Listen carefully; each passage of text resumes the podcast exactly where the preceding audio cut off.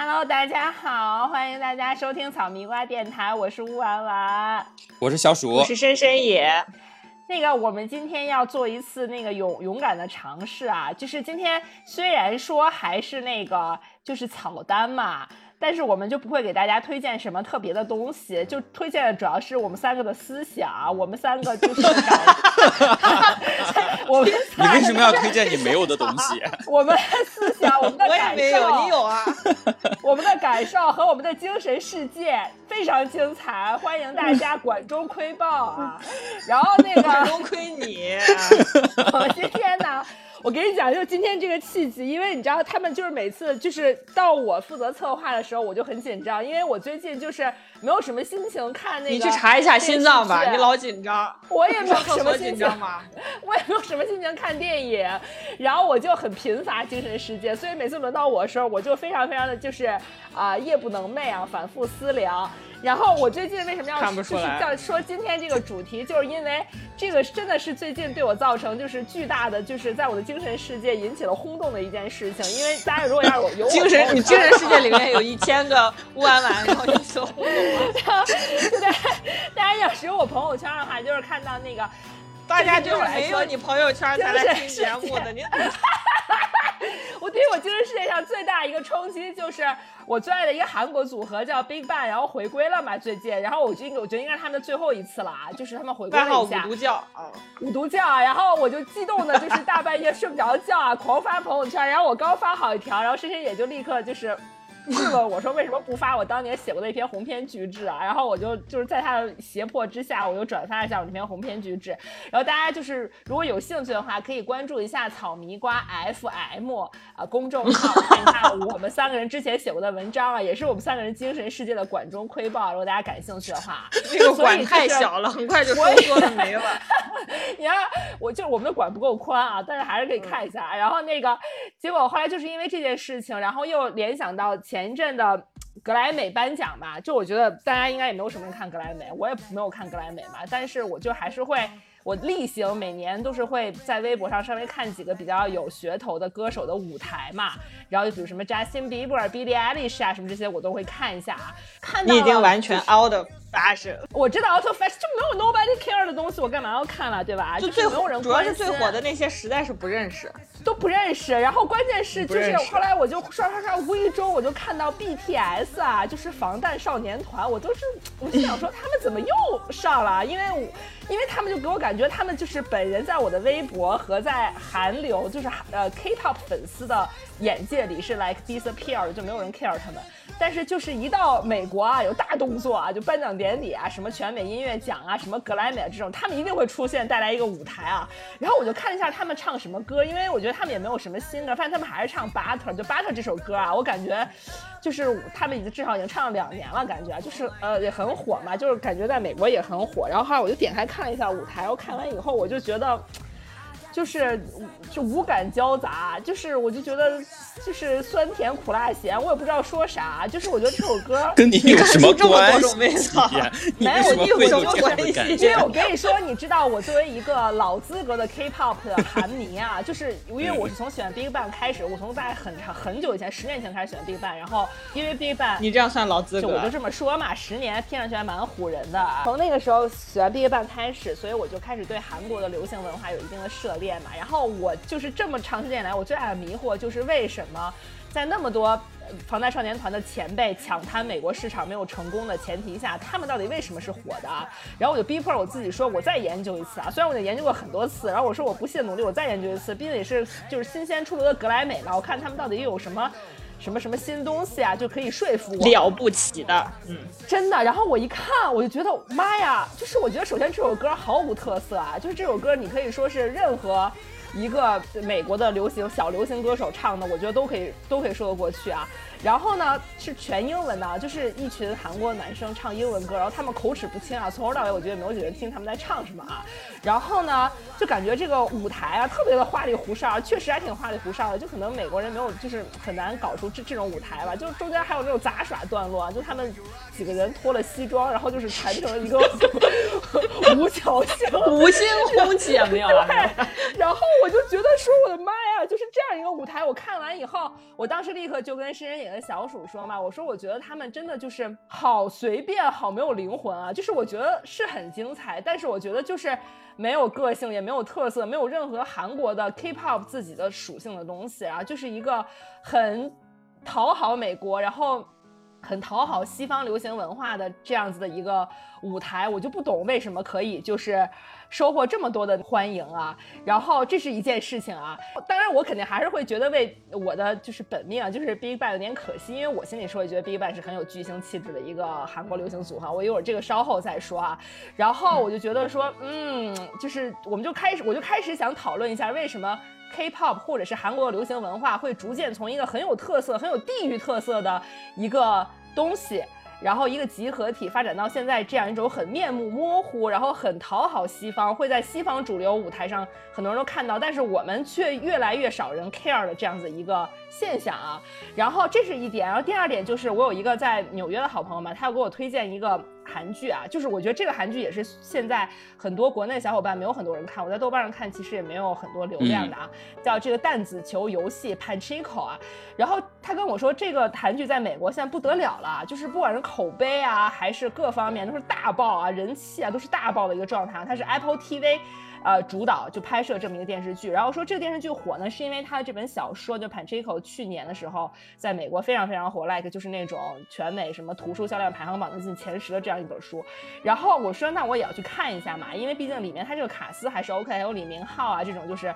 大家都会知道是谁的这样子的韩流的明星啊，然后也包括一些美国人会觉得脸熟的演员，比如说他们最近，呃，上一届奥斯卡得奥斯卡最佳女配角的那个老太太啊，就他们都都在都林汝珍都在这个卡司里面。然后后来我不知道你们俩有没有机会搂演这个电视剧啊？搂了一集，看了看了。你你你你懂这种感？你们懂我的感觉吗？就是我觉得其实这个故事是一个，因为我其实看到第五集了，就它其实是一个很，它可以拍的很 local 的这样的一个故事，因为它讲其实就是真正朝鲜人，就是韩国人，很在地的这样的一个。呃，就是血泪史和里面就主人公有很明显的成长主线，它其实是一个很 local 的故事，但我的感觉就一点都不 local 啊！它不管是卡斯啊、拍摄手法，甚至故事的本身，你看上去你会觉得很像那些你看到的所有那种励志类的那种。黑人故事，什么共筑，什么那个，呃，就是那那种感觉，你知道吗？就感觉他好像就是从美国人的角度拍了一个黄种人的奋斗历史啊，是的，有这种大女主的感觉，不管表现手法呀，还是整个运镜啊，还是整个氛围啊，制造出来就觉得，哦，它就是一个 Apple TV 主导的一个很美剧感觉的这样子的一个电视剧啊。所以，我我们三个今天就想跟大家一起探讨一下，就是我们也不会跟大家推荐某一部作品啊，当然我们说到这些，大家都如果感兴趣，都可以自己去看了啊。就是我们会觉得说，作为我们九十年代左右生人的这批人啊，就是我们会觉得韩流这个概念啊，就是从我们小时候到现在，真的发生了好大好大的变化啊。然后我们今天其实就是很简单的啊，因为我们因为我们不想说分的特别细致，因为我们三个人都是同龄人嘛，就是对这个韩流的感觉其实是会有一些很多共鸣的。我相信我们很多。听众朋友也是一样的，所以我们就是想从这三个阶，我我其实大概会分了三个阶段啊，来梳理一下韩流这个流行文化现象啊，就是从我们小时候到现在带给我们不同的感受，其实就很简单这样一个事情啊。我们三个就会觉得说，第一个阶段我们会对韩流这个呃现象。有印象或者是有感觉啊，就是我们小时候大概可能就是两千年左右的时候啊，我们就觉得那个是一个特别韩流盛世的一个阶段啊。那个时候就是因为就刚接触吧，算是我们刚好也是在那个阶段，跟大家一样吧，在那个阶段突然间对感受到韩流的流的这股风潮吧，算是。所以其实，在那会儿我们也算是现在在回溯的话。算是一个能够有记忆、有明确的记忆，可以把它用语言相对比较完整的去提炼啊、概括啊、归纳，跟大家一起分享一下我们的这种，呃，算是心理接受或者文化接受的这么一个过程吧。就跟试着跟大家一起去回溯一下啊，如果大家有相似的感受，或者说在我们整个的讨论过程中也唤起了大家对于韩流或者是现在叫做 K-pop 文化的一些想法啊、回忆啊。也非常欢迎大家可以在我们整个直播结束后，然后上线跟我们交流。我们今天就主要是以一个这种时序性的方式啊，就从我们最早怎么接触到韩流，到现在它这个变化，跟大家分享分享我们整个的这个心理接受的这么个过程，就是围绕这个话题想跟大家一起分享一下。嗯。对，其实我觉得，我觉得就是比较巧合的，就是刚好我们这一代人，因为刚才这个弯弯提到了，我们是九零左右生人嘛，然后刚好我们这一代人在最开始十几岁对这些流行文化开始有意识，开始有这个追星意识的时候，刚好是韩流这个文化开始掀起的时候，所以我们真的我觉得还是有一点资格啊，就是整个讲讲韩流在。中国内地经历的整个的这个过程，差不多二十年前后的这么一个经历，因为我们都呃，哪怕说没有那么热衷，也都是呃亲身的有参与到其中和经历过的，所以我觉得这个是比较重要的。嗯，对，对，嗯，是的，是的，就是用用用，呃，用韩国。呃，比较流行的一个韩流的词汇就是是有国民度的啊，就是这个话题其实是有国民度的啊。就比如说我第一个阶段，我我我就很想提到，就两千年左右啊，我们小时候啊，就是这个我们觉得那个时候感觉就是所谓的韩流，你没有一个很突出的印象，感觉说你所有人都会说韩流，但你会觉得说它的覆盖面好广哦，就大家都在看啊，就是老少咸宜。你就回家打开电视啊，看 CCTV 八，就是那些下午的暑我暑假的这些下午没什么事儿干的时候啊，你就感觉你换到 CCTV。V 八永远都在播放韩剧啊，就是 对吧？然后就是我我当时什么爷爷奶奶呀什么的，有时候要是我爸妈爸妈没事儿，就都会在那一边嗑瓜子一边看 CCTV 八，感觉他们那个电视剧啊，就是有时候你看，有时候不看一眼啊，就是你觉得他那个电视剧，他永远就是他那个画面啊，都是，嗯，看着感觉质感、情节、节奏就真的都很像啊。是的，是的，是的，而且很慢。然后你你你，他也抑制过嘛？你不看画面，你就放在那儿，他出个声，你也大概知道他在演啥。你都做了一顿饭了回来，其实他剧情也没有往前顺多少。太长了，动辄几百集呀，所以他这个剧情肯定是拉的比较分散的啊。对，是的，所以从电视剧角来看，我们就我们那天就在想啊，什么看了又看呀，什么澡堂老板家的男人们啊，人鱼小姐，人鱼小姐啊，就这种就是呃，就是很很很这种就是闲话家常拉闲片这种电视剧啊，就真的大家都看得津津有味，对吧？然后大家也不会觉得说啊，我是在看一种流行的新鲜的我不了解的文化形态，反而觉得说哇，好家常，就感觉你非常能够引起你共鸣的这样子的一种就是作品形态。我就直接提提纲挈领，咱们就。直接回到就是整个刚说到韩流到 K-pop，以及我们就是说当时好像给我们的感觉是电视剧啊，韩国电视剧突然变多了这样一个契机，那我们就开始进最开始的分享。对对对对，嗯，对，因为我们这一期讲到这个韩流到 K-pop 的这个变化啊，就是说起来韩流呢，我觉得大家应该都知道，就是你你，我觉得现在大家就是放下直播，你可以去问一下你的父母、你的朋友，你就说韩流这俩字儿，就感觉大家都知道，就。但是具体说起来呢，好像又无法特别明确的说出这到底是一个什么样的契机，让你突然接触到韩流了。就是没有一个时刻说韩流来了，你快看一下，没有，对吧？就比如说对我而言呢，就是突如其来的，就是刚才弯弯说到的那个时期，大概就是小学五六年级，刚好就是九八九九两千就前后几年，这个是个时间段，对吧？你你突然间发现什么呢？就是大街上那种穿大肥裤子和那种离子烫的那个齐刘海特长的那种装扮的人，突然在大街上就多了起来，对吧？就讲真，一开始或者说啊，即便到现在。就这些，当时看来其实是所谓的时髦打扮，对吧？但是其实到现在为止，我想了一下，都还在我的审美之外啊。就是我我不说明你不时髦啊，还能说明啥嘞？对，我不时髦，我不认。OK，对，很土，一个很土的小学生。OK，这是我今天的试点啊。但是这种打扮的，就是火的不行。就你身边你会发现，大家。都开始慢慢的在接受这样一种打扮上的风潮啊，甚至到后来的那种杀马特，对吧？虽然我们知道杀马特后来在他们自己内部的那个亚文化的小圈子里又分裂出很多不同的这个标志性的什么流派啊啥的，这种就是这是别的一些。场域我们今天就不涉及了，但是说白了，实际上那种装扮它都算是这个韩流的亚文化的一种产物，对吧？所以，嗯，韩流这个词儿呢，可能啊，主要还是流行于当时追星的那些青少年，对吧？但是对于更广大的中国人来说呢，我们可能更熟悉另外一些说法，比如，比如说像哈韩，比如说哈哈日，对吧？嗯，就是喜欢这样的东西，我们可能对这种说法更熟悉。尤其是对于当时可能年龄稍长一点的人群来说，我觉得你别说韩流了，我是说在当时啊，你别说是韩流了，就是韩国这两个字本身，对于当时年龄稍长的中国人来说，都来得非常突然，因为在很长一段时间里，指代这个国家的实际上是另外一个名字，叫南朝鲜，嗯，对吧？你可以对对对，想象是当时大概是这样一个呃文化的心理接受的这么一个场域和环境，然后突然间韩流来了，对吧？就。呃，我们这期节目的这个策划呢，我就呃这个主题进行了一个小范围的这个抽样调查啊，采访了两位中年人。你还搞了这么回事呢？背着我，不好意思，你搞得我更紧张了。啊，叔叔阿姨说啥了？嗯，那不重要。总之，这两位中年人呢，表达我们进行了一番交流啊，就是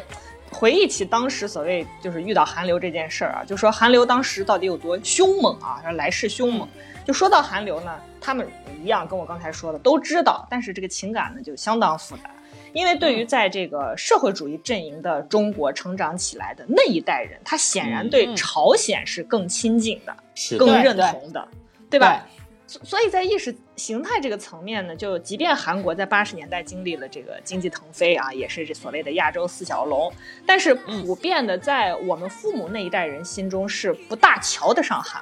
就是看不上，对吧？嗯，你觉不觉得有这样一个过程？就是你看当时从日本来来讲，你你你就说亲缘性更强一点的日本，我们就不谈欧美了，对吧？日本的车啊，日本的。日用品，甚至日本的文具，我记得当时有那种可以转的那种转笔刀，对吧？你都是说让人帮忙带一个日本产的什么一个机械型的这种转笔刀，就是日日本的东西至少在质量上是很过硬的。大家对于日货这两个字是觉得是质量的象征，对吧？但是韩国，比如说汽车，现代现代汽车啊，你就觉得好像差点意思，对不对？所以在在这个层面上，他也是瞧不上韩国的。我的意思是说，即便是他有经济腾飞这样的表现，对吧？但是，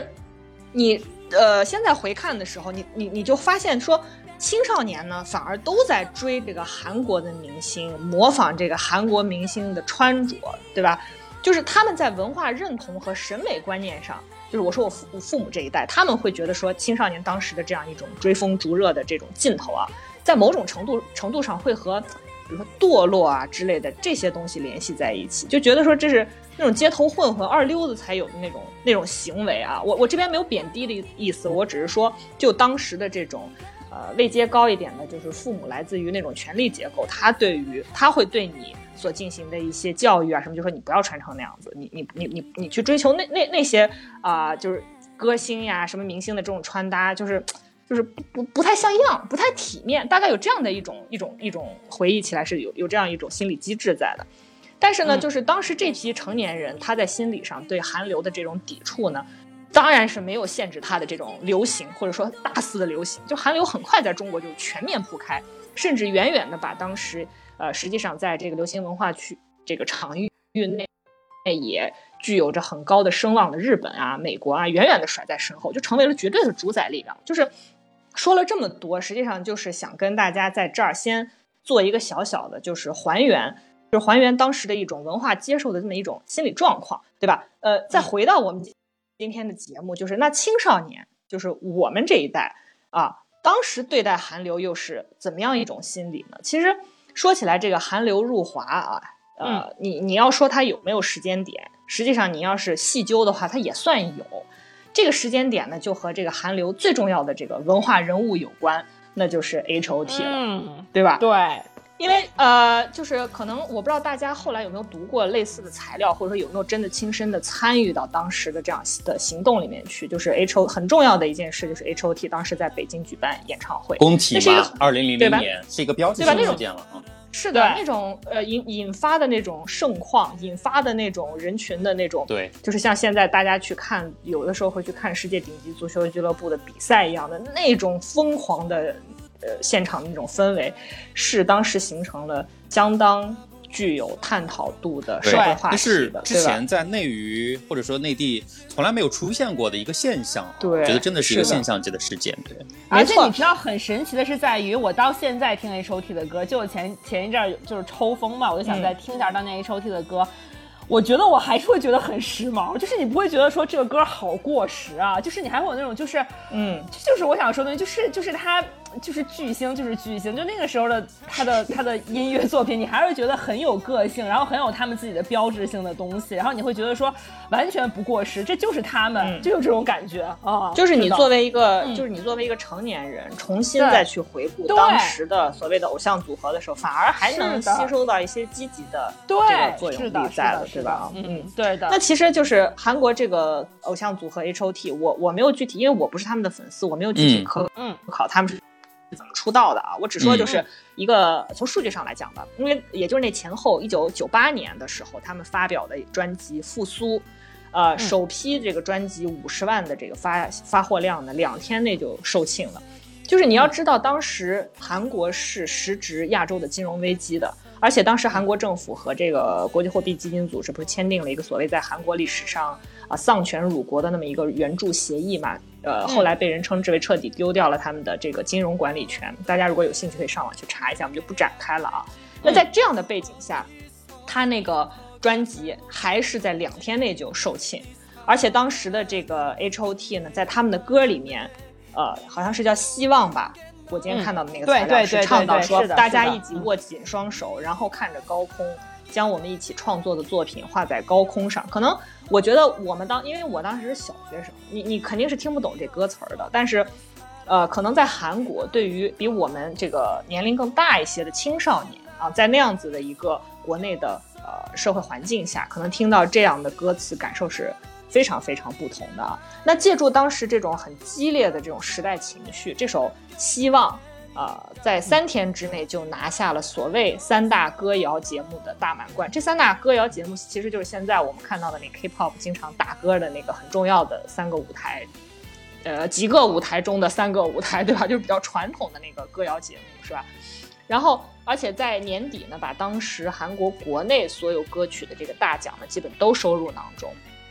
然后最重要的是什么呢？就是为什么说到 H O T 这件事，就是因为紧接着在一九九九年，韩国政府就提出了所谓文化立国这件事情，然后 H O T 就借风来到了中国，成为了第一个在北京工体开场的这个韩国艺人。为什么要说到这件事呢？因为恰恰是他们来工体开唱这件事被北京青年报报道。之后创造了一个在当时中国社会的关键词“韩流”，它是在报纸和媒体上面被确立下来的这么一个事件。所以为什么 H O T 至关重要？是它它它它的这个现象级是标志着这件事情确立下来的。就是你可以把它看成是这个韩流的诞生啊。但是，对，但是韩流的这个流啊，就是这个流行呢，从它产生的时候开始，实际上你。刚才给大家稍微做了一下复盘的这个情况，你也可以看得出来，就是它不不只是指说是在韩国本土流行的情况，它和韩国当时的这个国情是密不可分的。所以你完全看得到，就是韩流实际上是一个完全外向型的一个流行文化，就是我要流出去嘛，对我要文化外国，我要做文化产业的这个推行，要往国外去推行。对，那刚说到这个一九九八年，正处于这个亚洲。金融危机风波中的这个韩国呢，它这个国内市场是急剧萎缩的嘛。那当时时任这个韩国总统的是金大中嘛，他一上任就提出来一个呃口号，就是说二十一世纪韩国的这个立国之本就是高新技术和文化产业啊。意思是啥呢？就是我要用文化产业来拉内需，来带出口。所以他为了让他这个政策能够全面的贯彻下来、落实下来，这个总统金大中呢就非常果断的。发扬一种现在看来就是 我们经常说到的领导先上的这么个精神啊！他和这个 H O T 一块拍了一个旅游宣传片，我不知道大家有没有看过，挺有意思。你没有看过？如果大家有兴趣的话，可以加我们的这个微信这个听友群啊，我可以回头把这个链接把资源发进来。但是但是实际上 H O T 在里面只有呃惊鸿一瞥啊，就是和几个几个阳光男孩啊合唱了一下，就是有个有个那么个画面。但是它却是当时韩国向世界展现展现所谓的 New Korean 的这么一个名片中非常重要的一个组成部分，因为你看到它那个宣传片里面，大部分琢磨在韩国当时城市的发展啊，作为亚洲四小龙嘛，然后同时呢还有它的传统文化，呃，另外呢就是 H O T 的那么一个画面啊，所以它的这个意意图和意向是非常非常明确的。然后呢，紧接着他们还成立了一个部门，这个部门在以前是没有的，是从金大中上台之后才成立的，就叫文化观光部。这个部非常非常重要，因为它下设了好几个就是专门系统性的来进行这个韩国文化产业提升和发展的，呃，比如说像韩国文化振兴院呐，还有大家熟悉的之前在微博上还网红过一段时间的那个韩国电影振兴委员会啊，都是下设在这个部门。还有一个很有意思的事情就是，大家很熟悉的那个，我也经常在节目里表达我对他的爱的那个李沧东导演啊。他就是二零零三年到二零零四年韩国文化体育观光部的部长，就是你可以看到，等于是韩国的文化部的部长是一个什么样的人来从事这个岗位啊？然后同时呢，他还借势就是推行了所谓韩国的叫两千年传播法。那其中最重要的一个规定就包括了什么呢？就是它规定了韩国当时的电视台播放国产电影。必须要占所有电影播放时间的百分之二十五，也就是说，你每播放四部影片，其中就必须有一部是韩国本土的国产电影，所以它就激发你所所有的人的这个创作的，逼着你去要去拍国片嘛，等于是这样的一个情形。那刚刚不是说到 H O T 在北京的这个演唱会是在两千年嘛，然后他们带起的这个风潮被中国媒体称之为说是韩流，而且甚至后来还被编入到了汉语词典。那之后的二零零一年，更有意思的是，韩国文化观光部它紧接着就发表了一个叫“发展韩流文化产业的方案”，然后成立了我刚说的韩国文化振兴院。这个“韩流”俩字儿呢，正式的在韩国的官方也确立了下来。所以等于是，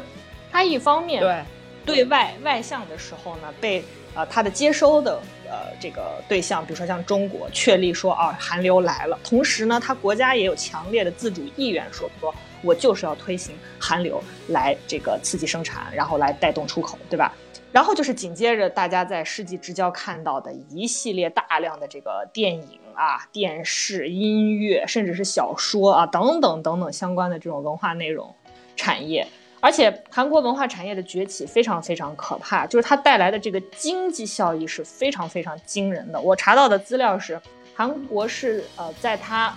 做了这一系列的举措之后，到二零零三年还是二零零四年，它已经成为韩国第二大啊外汇来源的产业了。第一大是汽车制造业啊，嗯，而且到了二零一三年，韩国文化的这个产业的出口总额达到了人民币三百亿美元。这是啥概念呢？它在当时占韩国整个 GDP 的百分之十五，但是这个占比在中国只有不到百分之四，所以你就可想而知，文化产业并不是一个大家想象中说啊，在韩国很厉害啊，啊，他们有这么多的偶像啊，他们有这么多的明星，有这么多的电影电视剧，它是绝对有实际意义上经济上的增长的，嗯对吧？对就我觉得还有另外一个事情很有意思，就是对于我们这一代人而言，我今天想了一下，就这个韩流来的时候呢。就包括你俩在内吧，我觉得大家基本就是处在这个小升初前后的大概三五年的时间，对吧？然后，呃，我们真正最熟悉、影响也比较大的，刚开始实际上主要是流行歌曲和电视剧。我觉得这个对我们的影响是刚开始最最明确的，对吧？那流行歌曲就是以这个 H O T 为首的那一批韩国歌手啊，韩国偶像。我先谈谈我自己的印象啊。你俩再补充啊！最开始呢，就是这个 H O T 刚出现的时候呢，其实我和我爸妈感觉差不多，这边没有伤害各位 H O T 粉丝的意思啊，就是特别不习惯，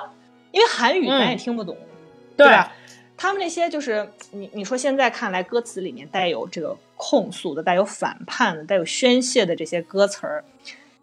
对于我一个很土的小学生而言，对吧？所以我就跟你说，你现在可以再听一下嘛，你现在可以再听一下，对吧？就是那个 旋律呢，它对我来说绝对不是属于朗朗上口的那种，而且对，就是呃，你想我我咱们当时听的都是小虎队、范晓萱，什么梁咏琪，对吧？就这些歌手，还有就是。风靡了一段时间的《还珠格格》那些歌，对吧？对。那 H O T 肯定不不不太一样，咱没见过这种，对不对？尤其后来呢，呃，有一些女歌手啊，女性偶像团体也是韩国的啊，出现了，比如说像这个 Baby Vox 啊，我不知道线上有没有小伙伴知道这个组合啊，比较古早啊。对对对还有什么 S.E.S，、对吧？那歌手就包括像什么李贞贤了、宝儿了，李等等等等贞贤对宝儿，对对对对对，嗯我觉得他们歌曲带给我当时最大的感受就是节奏感很强，然后律动感很强，对吧？但是这种歌呢，就是跟当时呢，我回想了一下啊，很火的一些来自国外的，现在也不太、不太已已经早就走入历史的一些歌很像，比如说像。Butterfly，我不知道你们有没有印象，就是什么哎呀哎呀，什么什么 I'm your little butterfly 这个歌，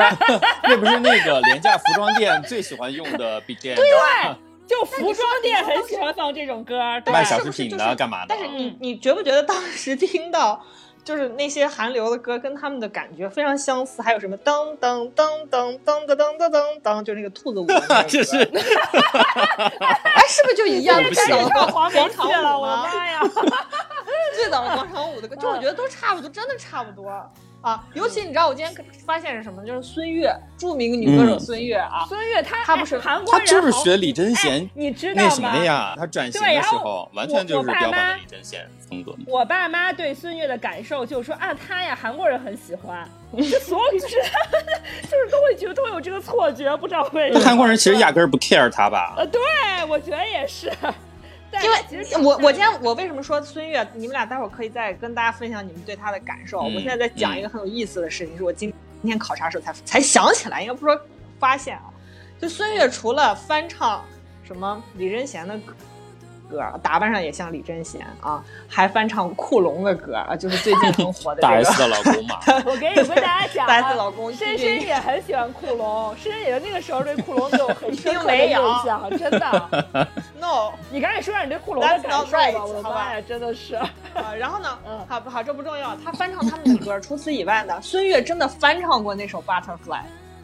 大家可以上翻成中文查一下，吗他真的翻唱中文的，非常应该是嗯，我印象好像是有的。嗯，而且而且我觉得就是不只是孙悦翻唱啊，我不知道大家有没有印象，我那也是回突然回想到，其实中国当时在九十年代末也出了一个女子组合，完全照搬了韩国女子偶像团体的那种那种样子，复制出来的，叫青春美少女，你们有印象吗？我大概有有一点点，他们好像有印象有印象的，也是五个嗯女孩儿。啊，嗯什么也是唱那种女孩的歌，怎么什么，呃呃，穿的也是也是蹦蹦跳跳的，有群舞那太的土了，那种你跟人类型吧。家一比，那是真的土，对吧？太土了哎。呀，你对，就是很土，对但是拿出手但是你就是在复制，对你就是在复制，你就觉得这个东西确实很流行，对吧？是的，就说说说白了，他在我心中啊，早期的这种韩国流行音乐，基本上就是在模仿这一类，呃。当时我不知道你们有没有一个印象，叫迪士高音乐，经常会看到一些盗版碟叫迪士高。其实这个迪士高就是 disco，对吧？但是就是对当时 disco，是迪士高音乐，就类似这种类型。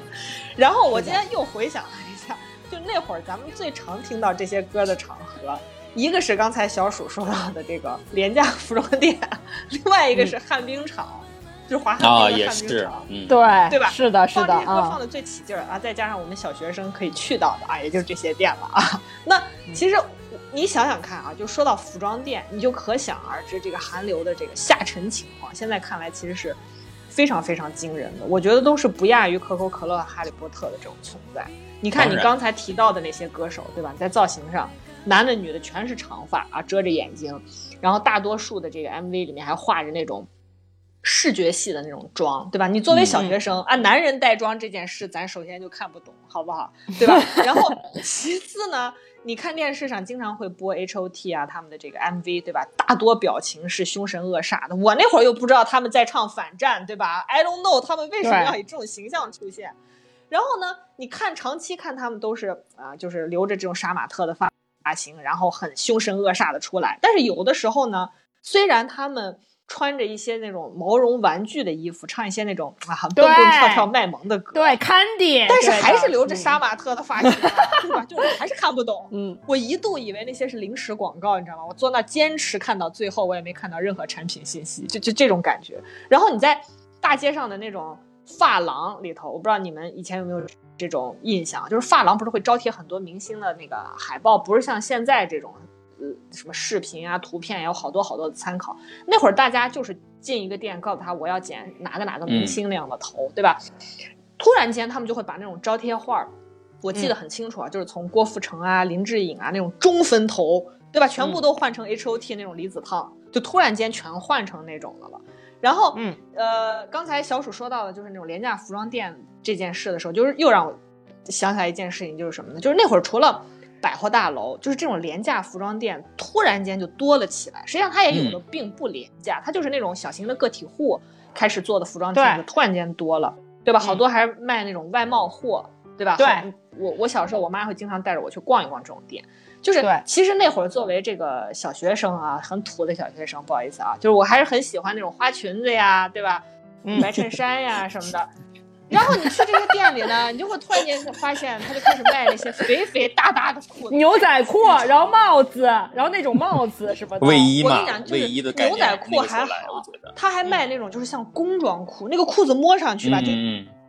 你走路有有声，就是像塑料袋一直在擦擦擦，特别多口袋，对对对对对对，特别多口袋，对啊。然后特别长，特别长，那裤子就在堆在脚下，就是恨不得都踩在鞋底儿那种。然后上衣就是那种宽宽大大的那种卫衣，对吧？然后这种服装很快很快很快就在年长一点的那种青少年中间流行开来，就是你经常能看到你周围那种初高中生就穿这么一身儿，然后三三两两的聚在什么。啊，旱冰场啊，什么水吧啊，什么电影院啊，录像厅门口，对吧？那会儿还没有网吧啊，就你让大家一看，就是或者说应该不说你让大家看，你让大人一看，哎，确实就是不三不四的，对吧？没有任何 冒犯的意思，就是这种感觉，就是这是我最早对韩流的那种印象。我不知道你们当时就是什么感觉，就是我今天回想起来，这是我最深的一个印象。一个是就是耳边不停的就是出现那种。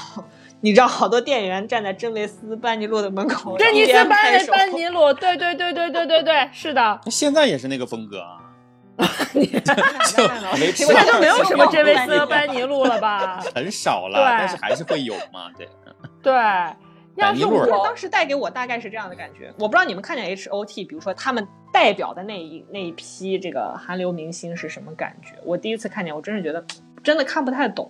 也听不太懂。我。嗯，我我我说实话啊，你知道我会对两千年左右的那些流行的韩韩流的文化现象，其实我都是等到后面大一点了我才能 get，是因为我到后面又喜欢了别人，然后再反过头去看，我会觉得 啊我 get 了，也包括可能韩剧，可能到后面看了一些，你再回头去看之前的作品，会觉得说啊，他确实是很有自己的风格。我觉得我对。两千年，总那天我们也说嘛，就是感觉有两个作品，一个是《蓝色生死恋》，一个就是我的野蛮女友啊，就是可能跳脱出，因为因为咱们就是哪怕爷爷奶奶和父母看的什么那些 CCTV 八那些电视，我其实反而没有什么印象。我知道他们一直在看，但是我觉得我当时也没有特别看进去。就我到我到现在感觉啊，他们确实在看，但也不知道他们在看些什么。但是回想到那个时候，我就会觉得韩国的偶像剧真的是出现端倪啊，就是。你到现在再看看《蓝色生死恋》，你会觉得确实故事很老套，但是那里面有当年最 fresh 的玄呃袁彬，然后有最 fresh 的宋慧乔，还有宋承宪，你会觉得说天呐，就是那个时候你感觉中国的电视剧作品没有。这样子的人物出现啊，因为那个时候，对吧？你就觉得，因为那个时候好像感觉偶像剧的这个，就是你给年轻人看的，就是里边人都长得很帅、很漂亮，然后故事很而且很干净，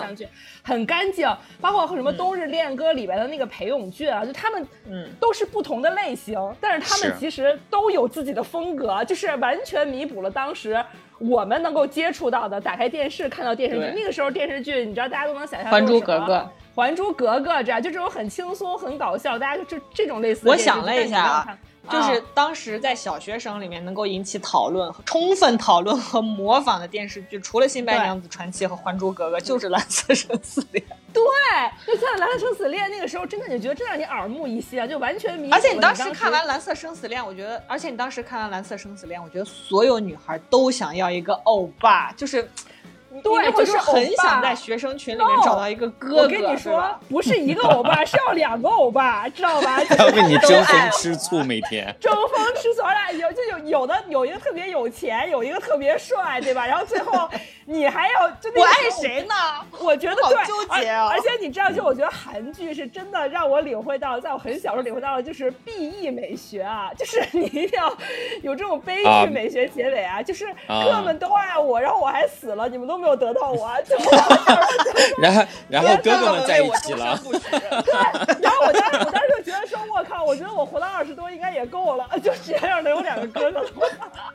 就有这种感觉，真的。然后包括到真的，而且我觉得当时就是《蓝色生死恋》，它引领起来的这个风潮非常之可怕。你知道，就是我今天查到一段呃资料，是说当时收视的这个高峰时段，其实也就是工作日晚上八点啊，所谓的黄金档，全国有二十一个频道在播《蓝色生死恋》，你知道，就跟抢播一样，根本没有什么就是独播，没有独播，大家都可以播，都在播播，你按哪个台都是《蓝色生死恋》。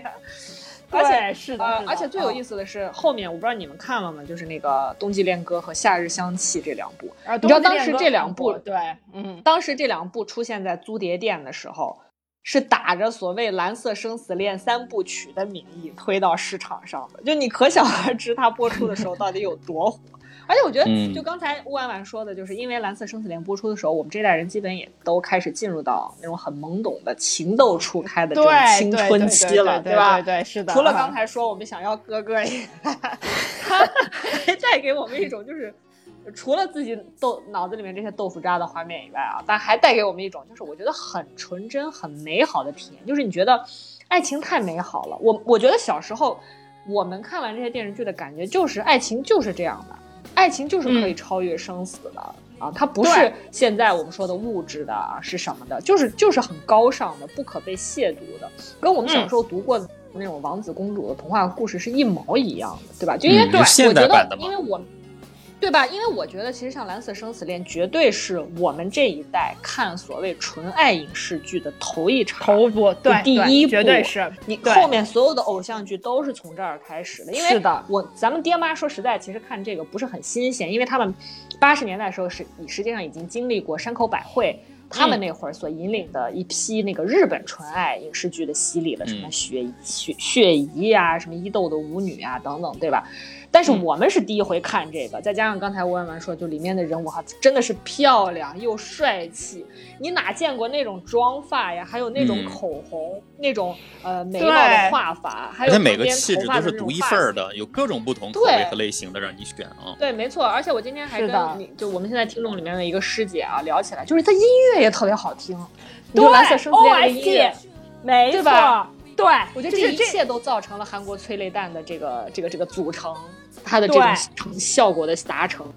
是的，就你现在其实回想，他们的制作非常的精致，他们其实就是完全是一个 whole package，就它是一套。他的审美是包括一套的，包括明星的妆发、明星的长相、故事整个唯美的情节，包括 OST 啊，包括整个，就我们那个时候是没有这个概念的，你知道吗？就所以这个对我们的冲击会非常大。就是我就会想到韩韩剧的 OST，我就会想起那个对不起我爱你的那个飘雪那首歌啊。就是我觉得我有时候现在有时候冬天下雪，我一想到冬天，我还是第一首会想到那首歌。就是你会觉得他们真的是。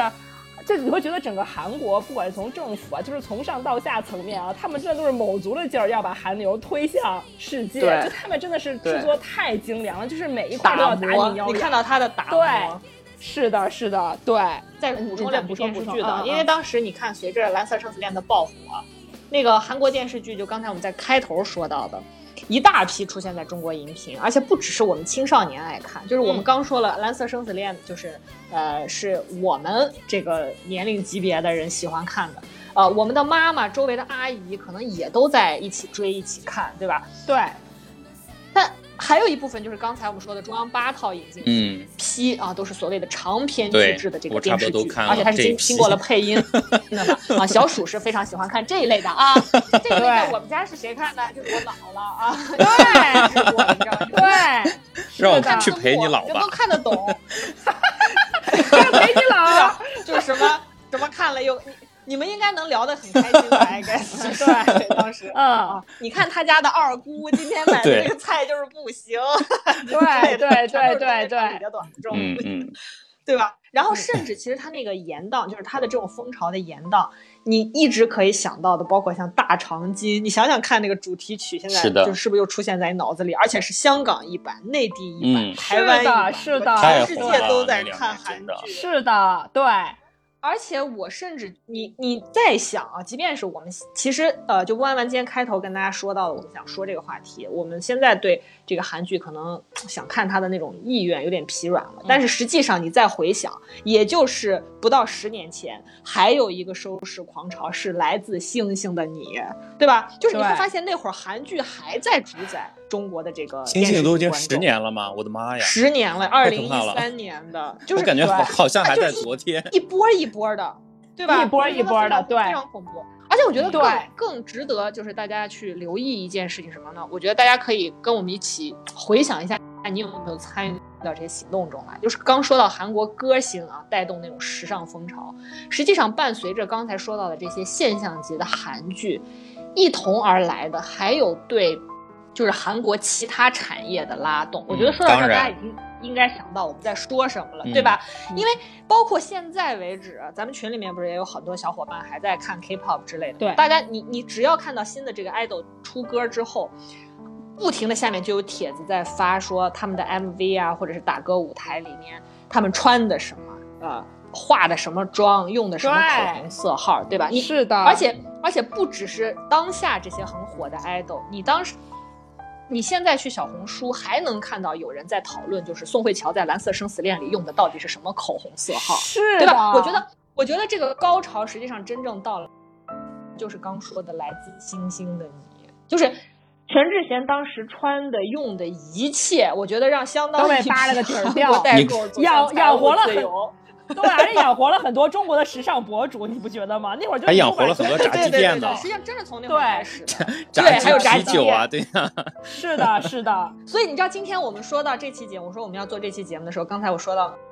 那个师姐，她还说哎炸鸡没问题，今天我已经团购的炸鸡到了，非常适合听这对，期是的，是的，啊，对吧？这边可以给大家补充一些数据方面的信息啊，就是呃，韩国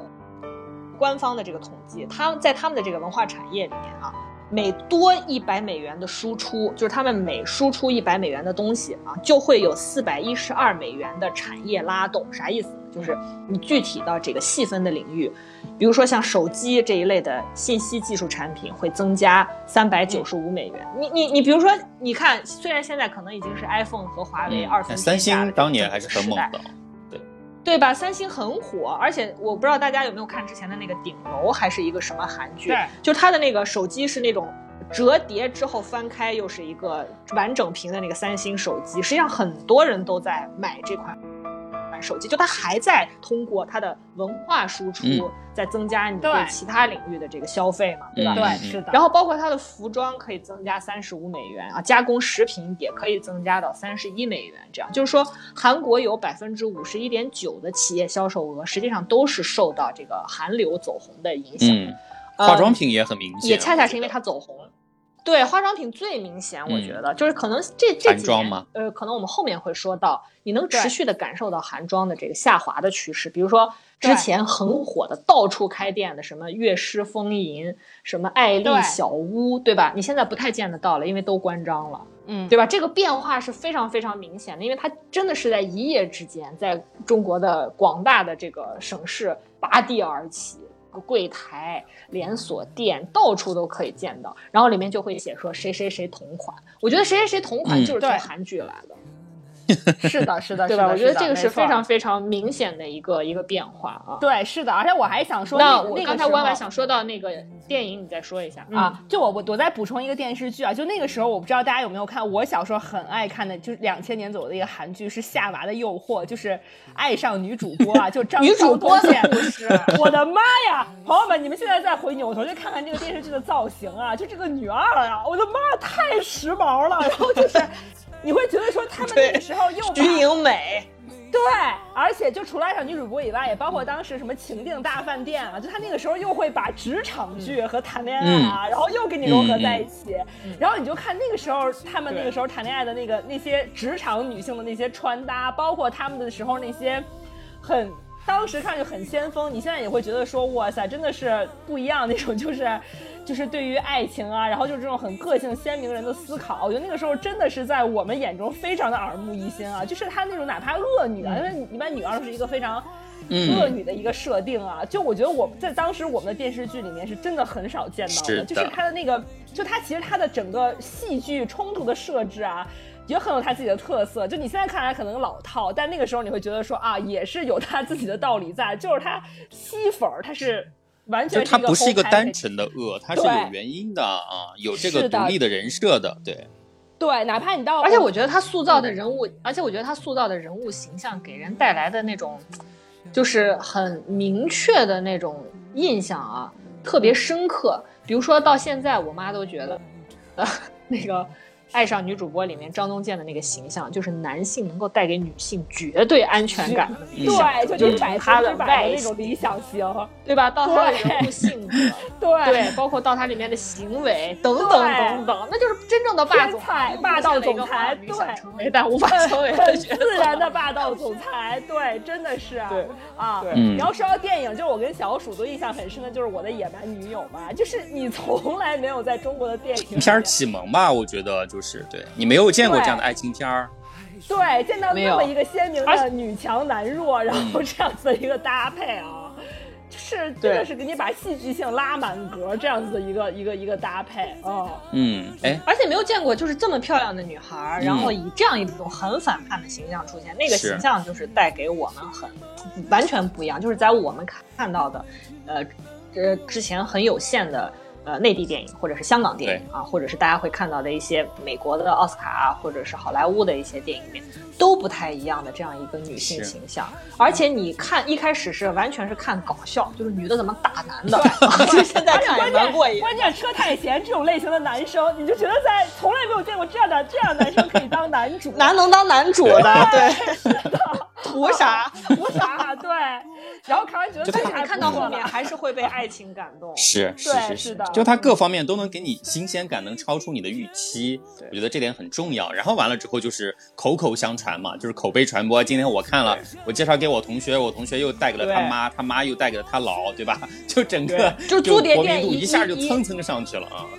对，租碟店一碟难求，我跟大家讲。而且中央六套后来还做了译制，有时候会播一下，你还是还蛮想看。哎，但是嗯，这个格式就是我我的野蛮女友，我不知道你有没有印象。后面也有在很长，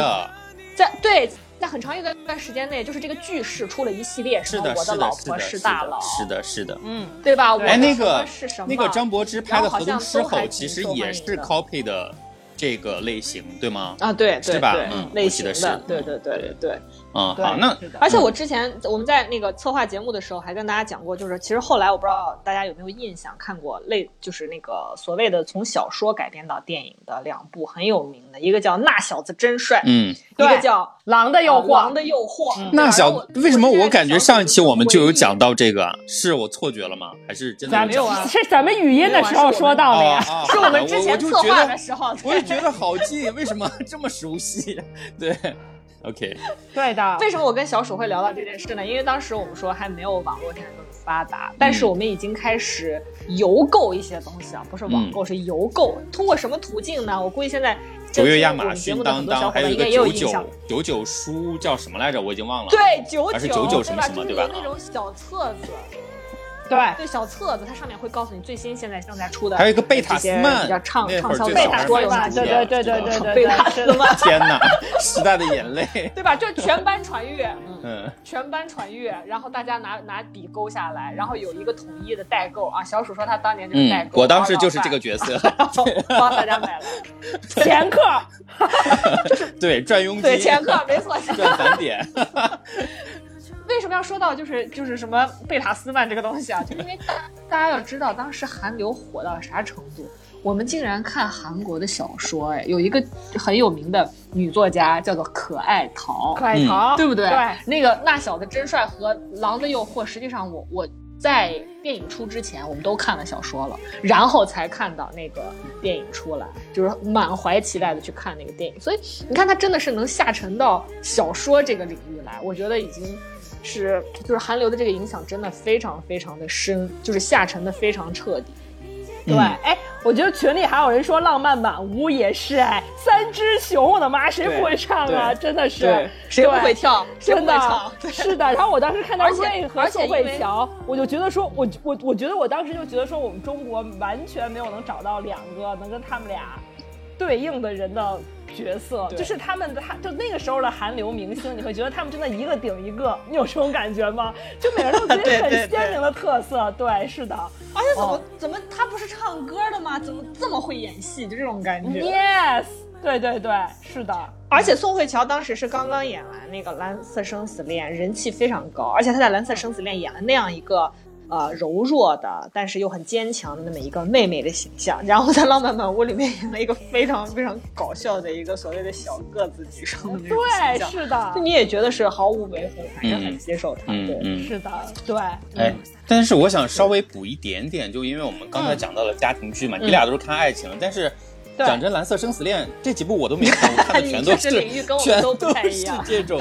家庭剧啊。但是说真的，就是为什么我会对这几部像看了又看《人鱼小姐》印象这么深，也跟我自己当时的一些个人经历有关系了。就是，就怎么讲呢？其实我高中是有休学过一年的，就因为呃身体的原因啊，包括有一些家里的各种问题。但是这个东西咱就不细讲了啊，我只是说。借由这个契机呢，当时我在家整个待了一年的时间嘛，然后当时呃，我爸妈可能下班回来，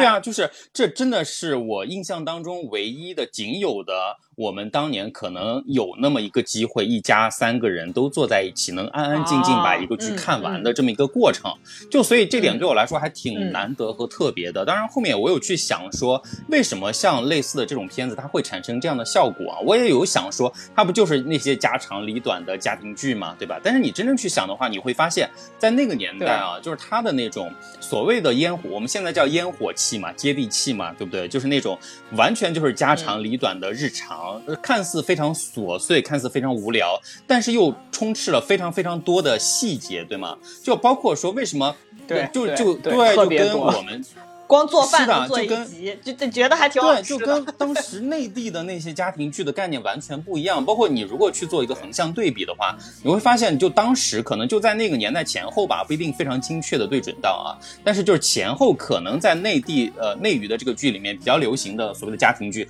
它其实都是偏情景喜剧类型的。比如说《我爱我家》《闲人马大姐》《家有儿女》，对吗？对吧？你看就是。他们都不是那种长篇系列的，他们其实都是很碎的，一篇一篇的。像看了又看这种，它长篇累读的，对，用这种一个小情节，但是铺陈开这么多集去讲的这种类型，是真的没有的，对吗？而且因为它跟你的生活如此贴近，包括我们，包括我们为什么说那会儿韩剧能红，就是很多伦理的东西，它。跟你同处在东亚文化这个文化圈子里面，很多东西是通的嘛，对吧？当然有有些部分就是通的东西你能够理解，有些不通的部分呢，你还能带着一定的好奇和这种窥视的这种视角去看，对吧？包括我当时挺觉得奇怪的是，在看了又看里面最大的一个矛盾点就是，呃，两家的儿子跟女儿互相看上了，但是大儿子看上的是小女儿。呃，那个小儿子看上的是大女儿，就他们这个结婚顺序，他们都是不能同意的，因为觉得，哎，为什么会有这样的事，对吧？对对对，就这种，就不管是好奇也好，还是说这种整个剧呈现出来的新鲜感也好，我觉得都是可能吸引说一家老小都能够坐在电视机前去一集一集，真的是每天一集去追，对吧？那会儿网络都还不太发达嘛，你真的就是 每天得守在电视机那边，对，就整个把最后的好几十甚至几百集看完，对，嗯。很难得了，不可能了，我觉得都已经。我觉得放在今天不可能，我觉得今天你都很难想象。我姥姥一个就是她，我姥姥就是属于没有文化的那种。关键你姥姥年纪多大了？问题是她都可以看一个海外剧场。是。对啊，她可以看海外剧。对，是的，就是还跟我讲，知道吧？他家他家大姐咋地啊？他家二叔咋地啊？这是他家老大和老大媳妇。对。老二老二行。就看得津津有味，知道吗？对，是的，非常有是的，是的啊，嗯。然后，那以上就是我们给大家总结第一个阶段的韩流的冲击。哎，但其实啊，我觉得有一个小点啊，我我想稍微提一下，就是我们之前不是还说了那个中韩歌会嘛？我觉得这个也是印象里非常非常深的一个东西，对吧？对对对对对，嗯。中韩歌会这个，其实我就是。中韩歌会这个是我今天就是也是就是说到孙悦那块儿，我就转 展开跟大家讲。其实 我觉得这个东西也非常搞笑的是什么？就是中韩歌会这个东西是啥呢？就是你这么理解啊，因为在当时呢，呃，你之所以能够受到这么大的风潮的带动，它绝对不可能是很偶然的在民间突然间流行开来的一种风潮，就是媒体，而且主要是以当时大家都还在看的报纸、杂志、电视、广播啊，官媒对吧？他在带节奏嘛，实际上对吧？你跟当时的这个中韩关系也是有密不可分的这个这个影响和关系在的。而且你当时，我们先说这个现象，因为你当时是可以看到什么，就是国产明星的那种走学，从地下开始走到地上，你在电视上开始看到有。各种各样的那种演唱会，对吧？就是其实呃，有些是地方电视台搞的，有些是中央电视台到地方上去传的那种演唱会。然后你看着看着，这些歌星唱的歌很快就变得很不一样了。你知道我之前还跟吴忌想说策划一期九四年的中国乐坛这个主题啊，还没有好好去展开 讲。嗯，九四年非常重要，为什么呢？涛声依旧。晚秋，爱情鸟，最爱你的人是我。行了，你快下一期吧，下一期你就来整这个吧。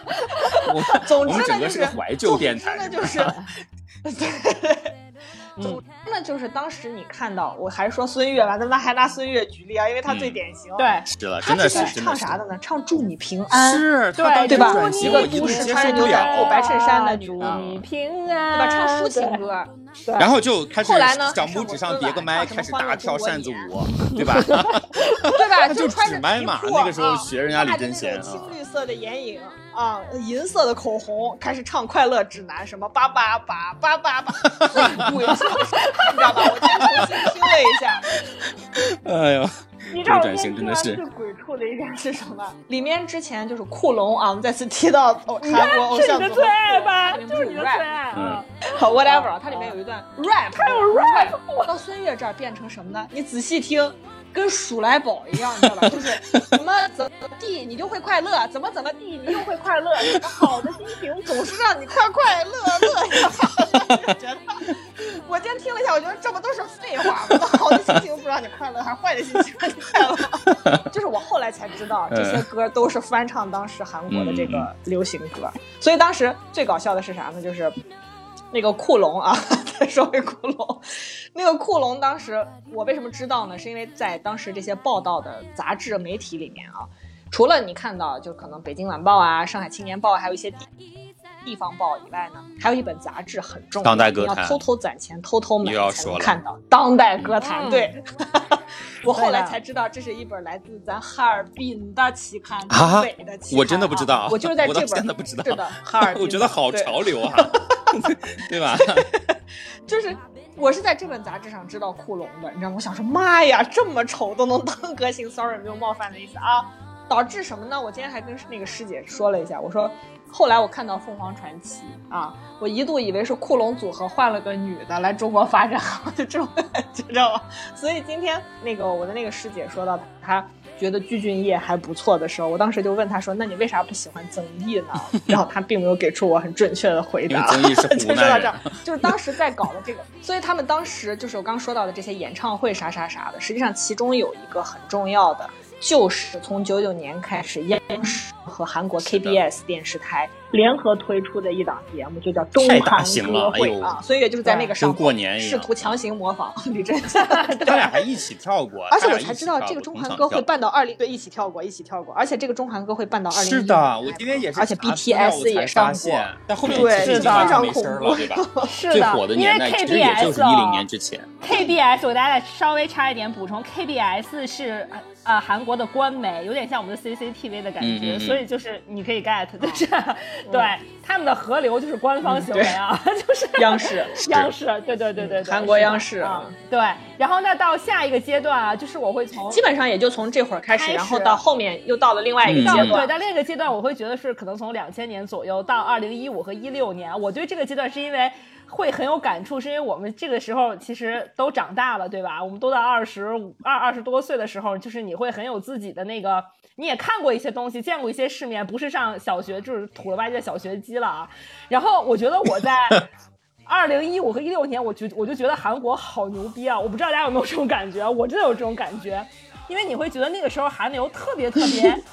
自成一体啊，他有他自己特别独立的审美和创作啊，然后所有的风格很明确了，风风格很明确，就不管是电影、电视剧还是 K-pop，他们都会有自己很多种类型的一个探索啊。然后我当时就觉得说，韩国的流行文化真的是成熟期，成熟期，真是亚洲 top one。我觉得我就是可以完全可以就是这么说啊，因为当然肯定从政治上来说，从政策上来说啊，就是他们有一个韩国电影振兴委员会啊，就是他们会对他们电影院，就之前刚刚深深也说到，他们电呃之前两千年左右是他们电视里面放电影啊是有这个配额的，对，然后到这个阶段，他把这个这个配额制度就完全放到了电影院里啊，就会他会要求你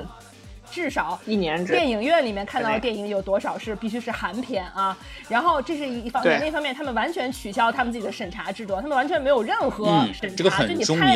很重要，就你拍出来是什么样，你放到电影上就是什么样啊。所以这个时候你可以看到有好多好多的不是不是，你要跟大家讲清楚，不是取消审查制度就可以随便放了，而在于以分级制代替了，对，以分级制代替了审查制度，就很走美国那一套路线了啊！就是那个时候你觉得哇，好跟就是就是你觉得这个这个改变真的好不一样啊，然后你就会看到。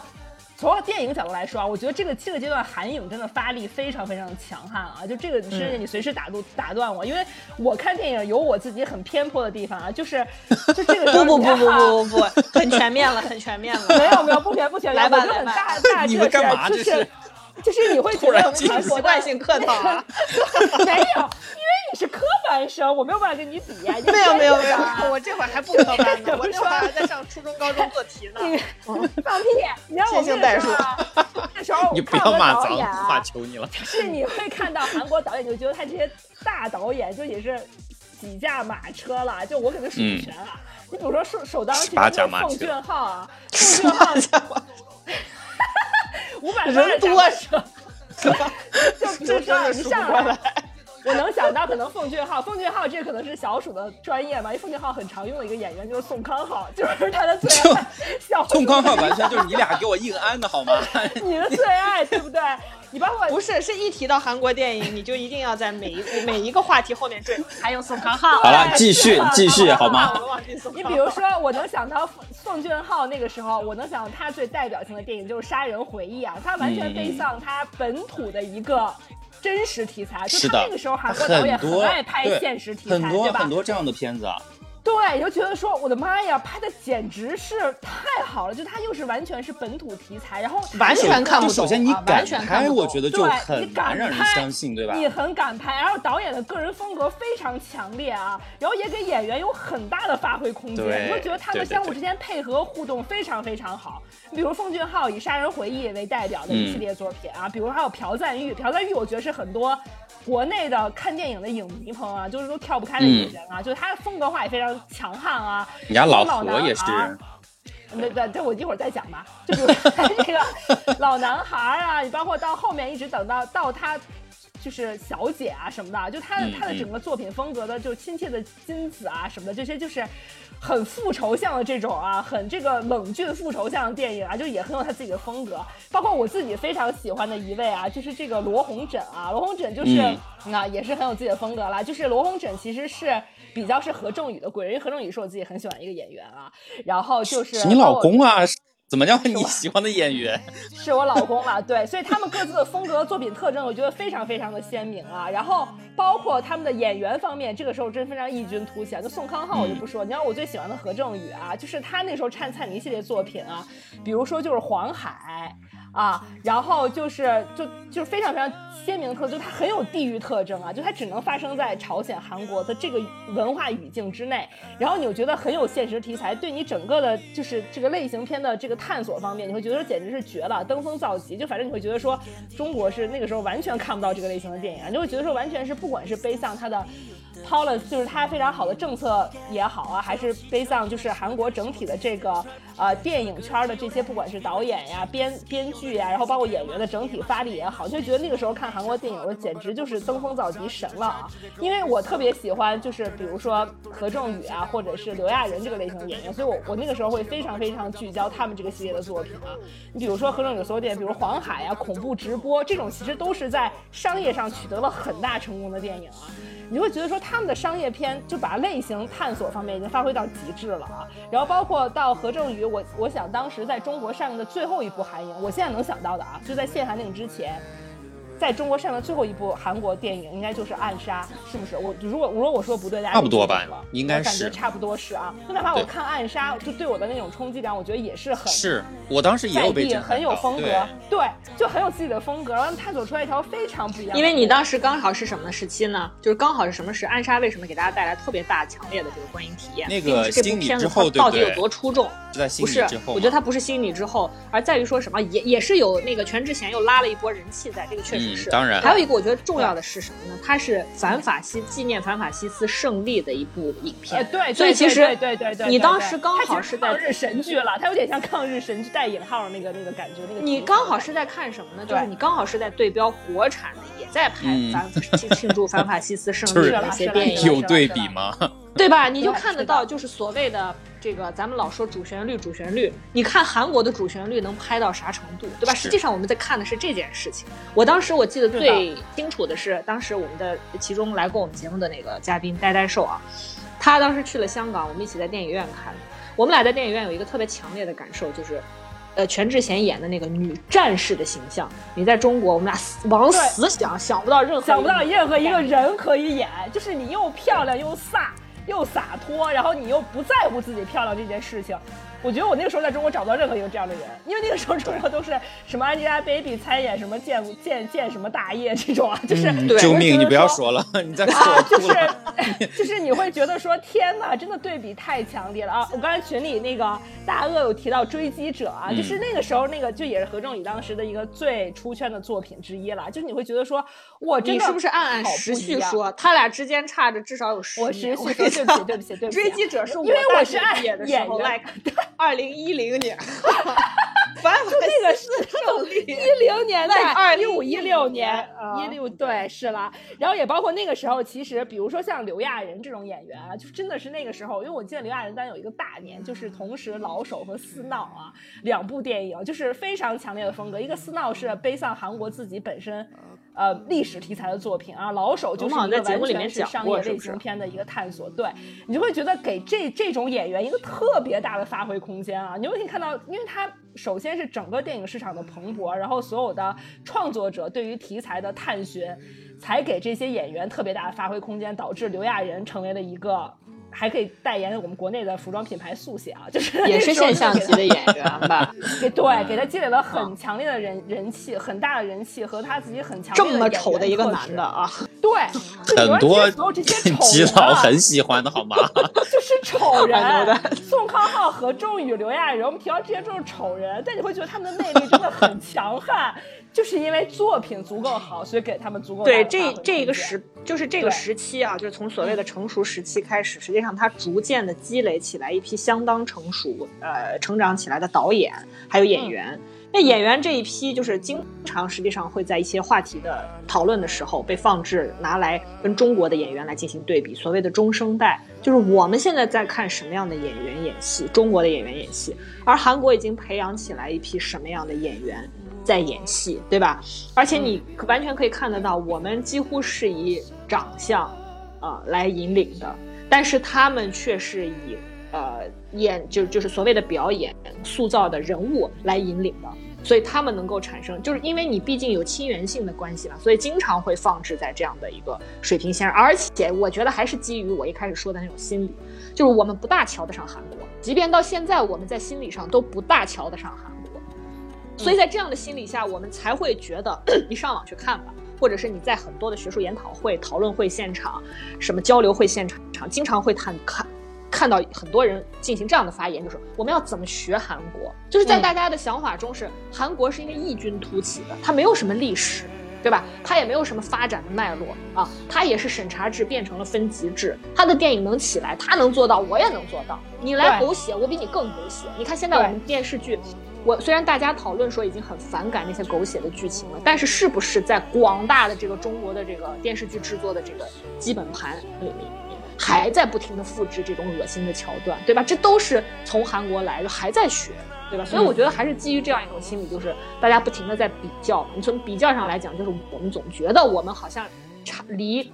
诞生那样的导演、那样的演员，好像差那么一步就能做到，但实际上完全不是。嗯，是的，是的，但是就这批演员，其实到后来也被好莱坞的这种很西化的东西吞没了。我们一会儿稍后再说啊。对的，是。然后除了电影之外，其实电视剧方面，我觉得也很值得说啊，因为它首先韩国首先它高举言言情的这个标志性的这种言情题材不倒啊。我觉得我当时很爱看的就是。秘密花园，玄彬当年最火的一部电视剧啊。然后什么？我记得我上大学的时候，大家都在看，原来是美男啊，对不对？然后到后来，那不就是李明到浩出道的那个吗？没有这一批的偶像张根剧硕，这批偶像剧还是获了相当一批的人呢。我当时的大学室友对巨喜欢张根硕，是我当时李明浩那个是花样美男，我记错了。花样美男是花样美翻拍男就是翻翻拍《流流星星花园》的花园嘛，嗯，《流星花园》是了是了，对对对，也包括后来想你尹恩惠对吧？那个唇膏的颜色也是就是满天飞，对不对？然后包括到后来来自星星的你啊，就这都不用说了，就他还是在高举自己的言情旗帜不倒的情况下，他还探索出了非常非常有自己特色，然后非常好的质量高的韩剧，比如我们的《请回答》系列啊。我当时第一部看《请回答一九九七》，它其实讲就是 H O T 和水晶男孩互相 battle 那个年代啊，就是如果大家哎，我今天还看到一个一个一个资料，就是《水晶男孩》里面的那个殷志源，就是他在嗯《请回答九七》里面不也有有出演我超爱角色尹志源哎，真的。殷志源是朴槿惠的侄子哦，真的吗？啊、所以他们也讲到，其实今天我看到材料是说到韩国这个娱乐圈的这个裙带关系啊，就说到这一点，我觉得很有意思啊。殷志源到现在就是综艺人啊，朋友们，就是你就看一下什么《新西游记》啊什么的，他都表现得很亮眼啊，很疯的一个人啊。就请回答系列到高潮一九八八啊，我们就不说了，我们还之前专门做一些节目说一九八八啊，就是我觉得这些简直就是我觉得是从亚洲范围来看，亚洲范亚洲范围来看，我觉得都是当年或者我们这个时代电视剧 top，啊就是毫无疑问的啊。从我们三个的审美里来看啊，然后也包括他们还有信号这类作品啊，就是我觉得从题材上他们已经登峰造极了，就是不管是创意很好，其实有时候你创意很好，你把它执行下来，其实也一件很难的事情。但是他们真的那个那个时候真的是可以把这些创意很好的电视剧，最后也执行的很好，也非常非常好看，对而且捧捧出来了一群不是偶像剧脸的演员啊，就是你而且我印象很深，嗯。我印象很深的是什么呢？就是信号好像和《请回答一九八八》基本是同时期出来的，差不多，时期。对，嗯没错对吧。我当时就是两个来回看，切换来看。你当时我觉得说，我在韩韩国真太牛了，我的妈呀，就是真的是爆炸了这种感觉。嗯，对，因为对我来说，就是刚说到，就是韩国的电视剧可能到了呃，类似于像《浪漫满屋》这会儿，就是我高中的时期，那会儿可能还有像嗯《天国的阶梯》啊，《天国的阶梯》是我爹妈当时去租的碟回来看的啊，看的就是。也也也也是就是 抽抽搭搭地哭对，也没有抽搐，就是看的我爸都在那叹气，就觉得哎呀，崔智有这么美好的女子，怎么被欺负成这样了啊？就是看的也是很很愤怒啊，等等，就是很容易挑动大家的那个那个情绪，而带着你往前一直追下去。然后再往后呢，实际上我上大学的时候啊，不好意思，别人就开始主要是在看电影了啊，电视剧涉猎的就很少了啊。哎呦，因为是科班笑生，嗯对，开玩笑，开玩笑。没有了。上大学的时候呢，因为当时我刚说了，我的舍友实际上他在看的是类似于原来是美男啊啊，然后还有就是像什么怪盗一枝梅，是不是？就是那会儿叫什么李准怪盗一枝基，梅不是国内的吗？不是啊李准基李准基啊啊，一枝梅没有怪盗，好像叫一枝梅还是啥一枝花儿，I don't know 啊，嗯反正就是还什么 My Girl 对吧？My Girl，对，嗯，啊，My Girl，还有就是呃，我唯一在我大学期间完整看过的电视剧，就是现在我们小伙伴正在群里疯狂讨论的《金三顺》。我是金金三顺三顺。嗯，对，你知道我当时在家开始，因为我为什么看金三顺呢？是因为我的前后左右的宿舍所有的女同学都在看。当时我们你小鼠，你记不记得咱们当时宿舍是有电视电视机的？哦，是的，是的，是的，嗯，对，都有。电视机放在顶上，你知道吧？所有人都要叉着腰，你知道，抬着头看，特别搞笑。然后呢，当时电视台在放我我是金三顺，我叫金三顺，whatever。哎，是在星空卫视放的，对不对？好像是，我们是能收到星当时特别爱放韩剧，对吧？当时星空卫视特别爱放韩剧，嗯，就是那个谁投资的嘛，那个叫叫啥来着？谁？邓文迪她前老公投资的那个嗯星空默多克星空卫视，嗯对。然后呢，当时我前后左右所有的女生，大家都是愿意在同一个时间。集中到一个宿舍来看，有的时候就轮到我们宿舍了，只有我一个人不看，非常不合群儿，你知道吗？然后我就暑假回家之后呢，电视上还在播，你知道吧？这个周期非常长，就是一旦一个电视剧火了，就不停的在播，那我就看吧。然后我妈也跟着看。后来我跟我妈看的时候呢，我爸也凑过来看。我爸看的时候就非常不解，就觉得说玄彬这么好的一个小伙子就被这么个女的给拱了。然后，你爸的点真的很特别，所以就觉得，哎呀，就一直叹气，你知道吗？这么好的小伙就，可惜了，可惜了。这这这边主要是跟大家插一个八卦啊，就最搞笑的就是一直到现在，前两天不是玄彬结婚了吗？对我跟我爸说，你爸都，你还记得我我是金三顺吗？我爸说记得。我说那个玄彬结婚了，你知道他第一反应是什么？是跟那个女的吗？不能吧？对，就是给大家印象很深啊。我是想说明这个。对。然后我想说是什么呢？就是后面我就一直没有看这个韩剧了，一直没有看。可能上了研究生之后。我的同学当时有看一部叫《玛丽外宿中》，不知道你们有没有印象？就文根英和李这和张根硕演的，whatever 啊，总之就是很少了，当时也很少了，双根组合。总之呢，就是我也没有再没有再 follow 这个韩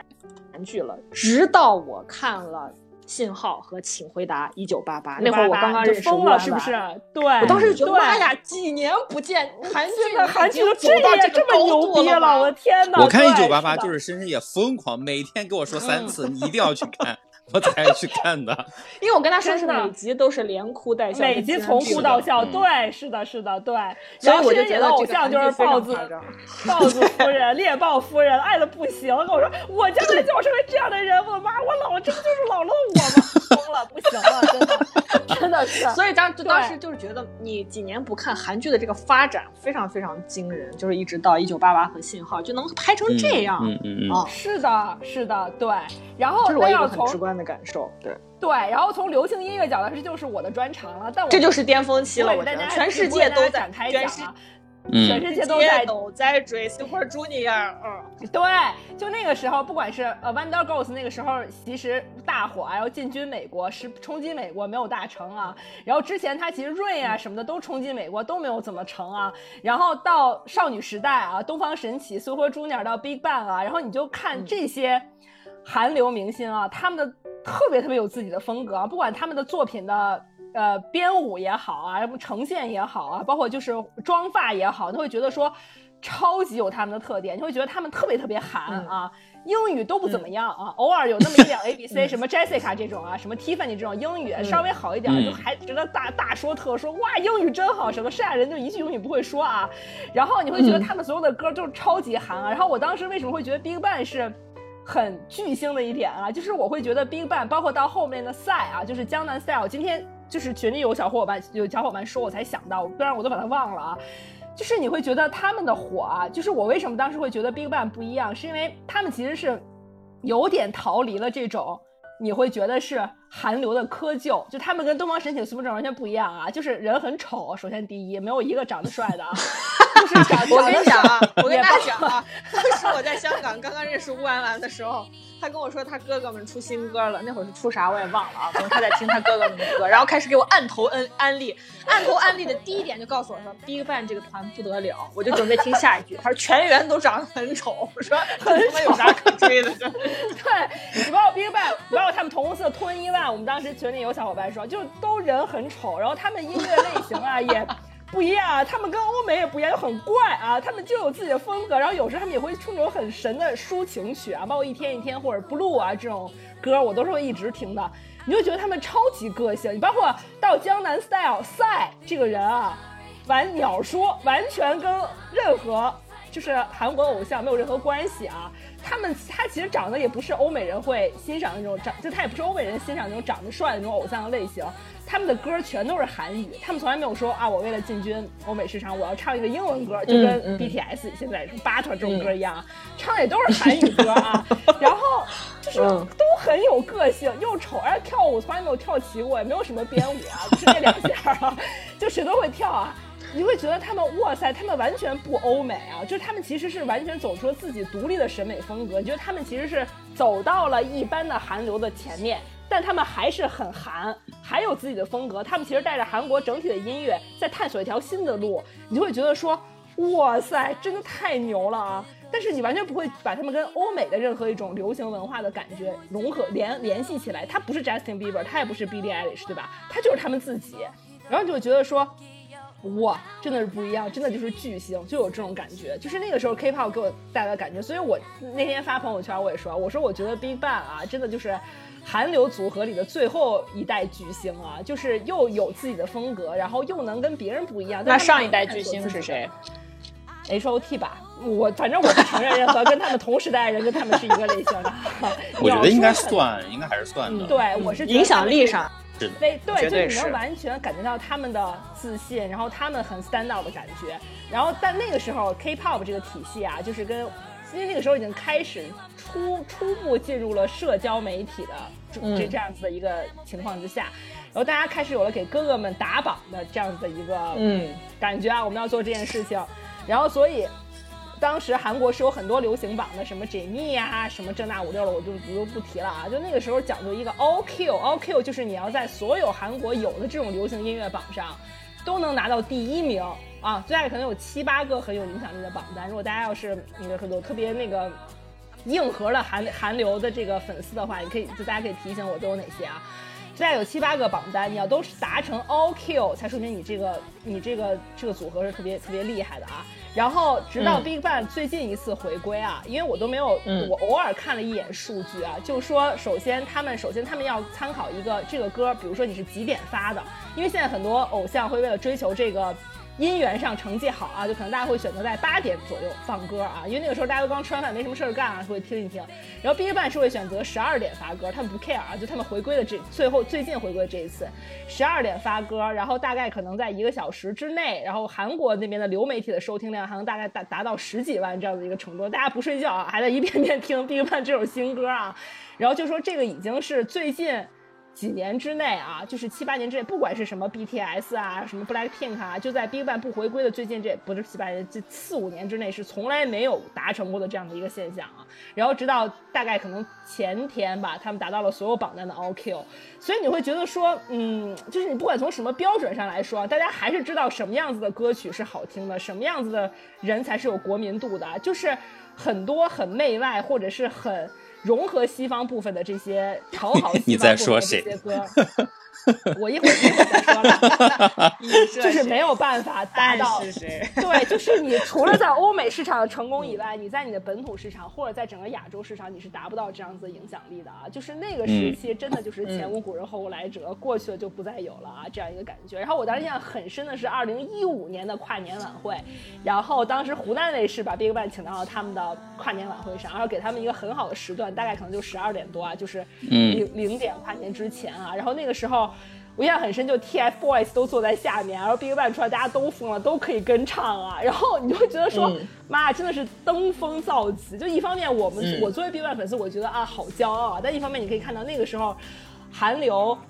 各方面的影响力啊，你会觉得那真是韩流在国内最后的高光了。他是他是最后的，他是相当一段长时间的装逼指标啊，就是我我记得当时就是我在那个节目里面应该讲过，我帮乌安婉抢 BigBang 当时的那个演唱会，他们当兵之前演唱会的那个票，搞瘫了我公司四台电脑那次啊，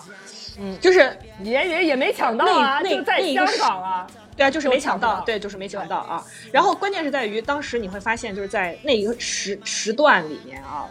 朋友圈的装逼指南的这个顶峰是什么呢？就是去看 BigBang 的演唱会。那会儿就是我们之前在小软件里面那期节目讲到的，什么展示面都不好使，能不能去到 BigBang 的演唱会的现场，那就是真正能不能在朋友圈图榜的指证啊。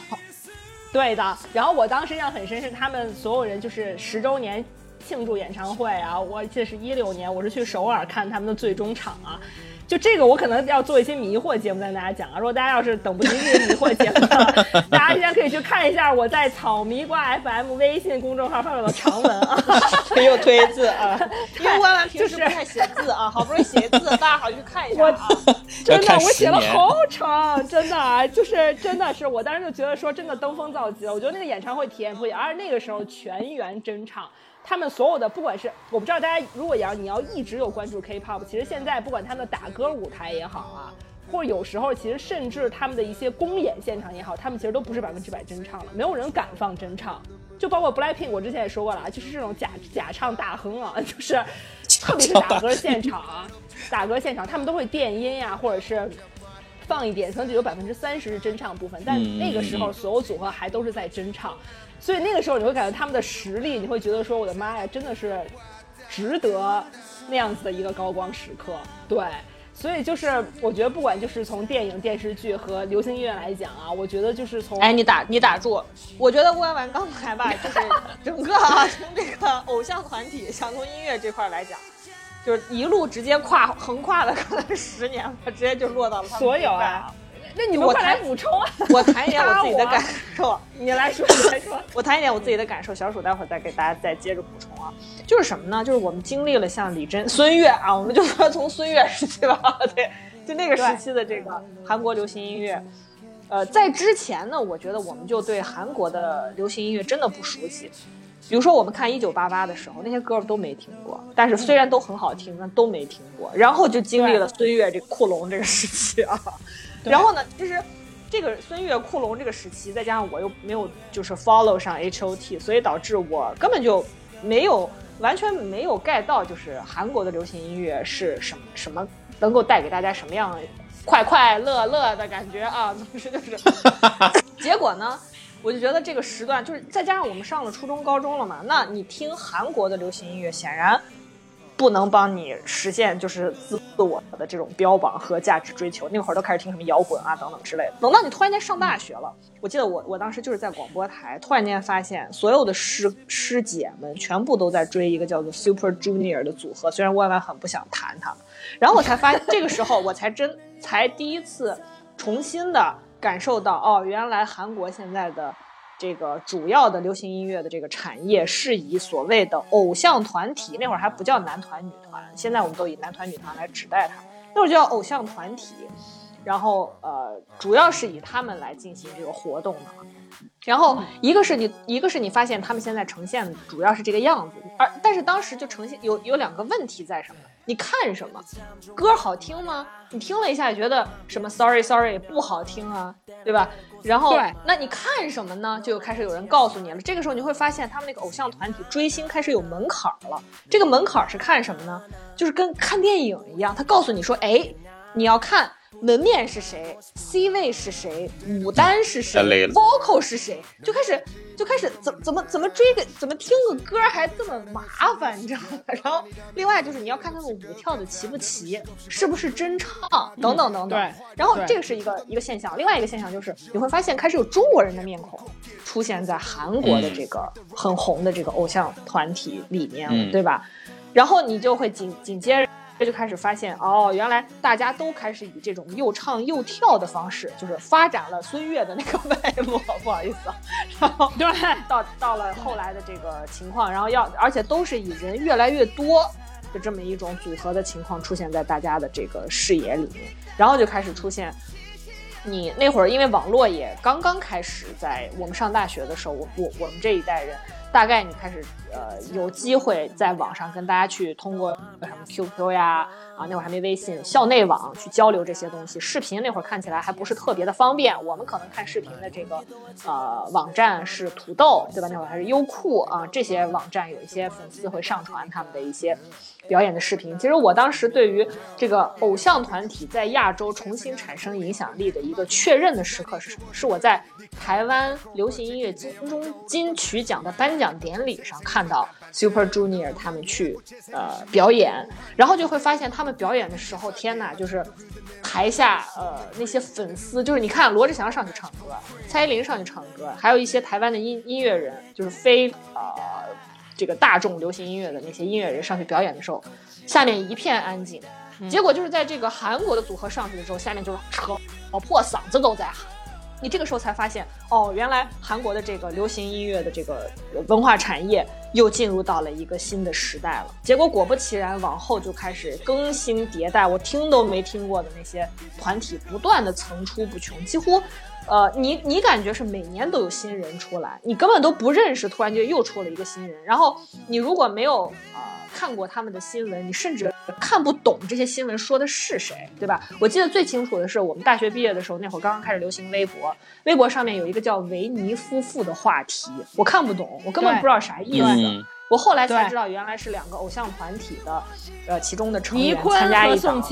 对综艺对吧？参加一档，嗯对呀、参加一档婚恋节目，然后在里面呈现出这种 CP 的状态，很受到大家的喜欢，然后大家不断的在其他的这个社交媒体去讨论他们，就然后你会发现围绕着这这个 idol，围绕着这个那会儿好像也不叫 idol，咱们就叫就叫偶像吧，好像那会儿还没有这种指代，然后就开始在整个的这个呃，应该叫流行音乐，以一种非常独特的感觉是有一个圈层在的情况出现，就是呃，大家听歌，有些人是你会发现。我我我以前觉得我们听歌好像就就是，哎，我听过这首歌，你要不要听一听？就我们比较 focus 在这个作品本身上，对吧？呃，谁又出新歌了？我们听听歌怎么怎么怎么样。到了这个韩国的偶像团体，他开始在整个的亚洲展现出他的这个影，重新展现出下一个阶段这种影响力的时候，你会发现说，开始看表演为主，就是看人为对主，对，而不是说听歌为主。所以到到了很后来，到了顾安完给我推荐 Big Bang 的时候，他才他他才开始重新的跟我说，哦，你应该听听我哥哥们的歌，怎么怎么地。虽然我也不是接受起来也是还有些困难啊，sorry。然后呢？因为是你当时跟我说，你去听一下权志龙和你们什么崔胜炫的那个两个人唱。你你你现你现在是不是你现在接受不特别好吗？那天跟我说，哎呦，也不至于这么帅吧？什么新回归，这不就是野菊花吗？什么什么的，我不行了。那我不是为了我不是为了应和你们，咱们不就是日常的客套吗？所以当时就会觉得怎么产出的这么快，更新换代这么快，你才连少女时代的人都没盯清呢啊！然后又出来新的，又出来新的。后来也，我记得好像是呃看到一个报道，也是有大家开始研究这个行业的时候说，原来韩国的这个。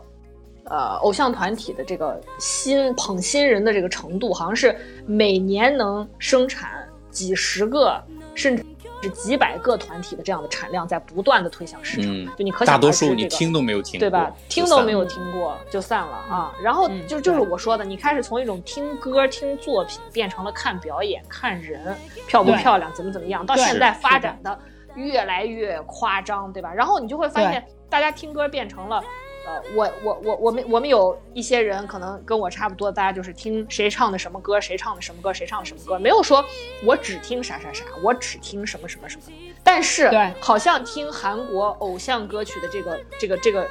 这个人群，就是我只听哥哥姐姐们的歌，对吧？我嗯我不听别的，我就是每天在什么数据女工什么这些词儿就全都来了，就他跟你以前的这种认知完全不一样，就是嗯追星。追星，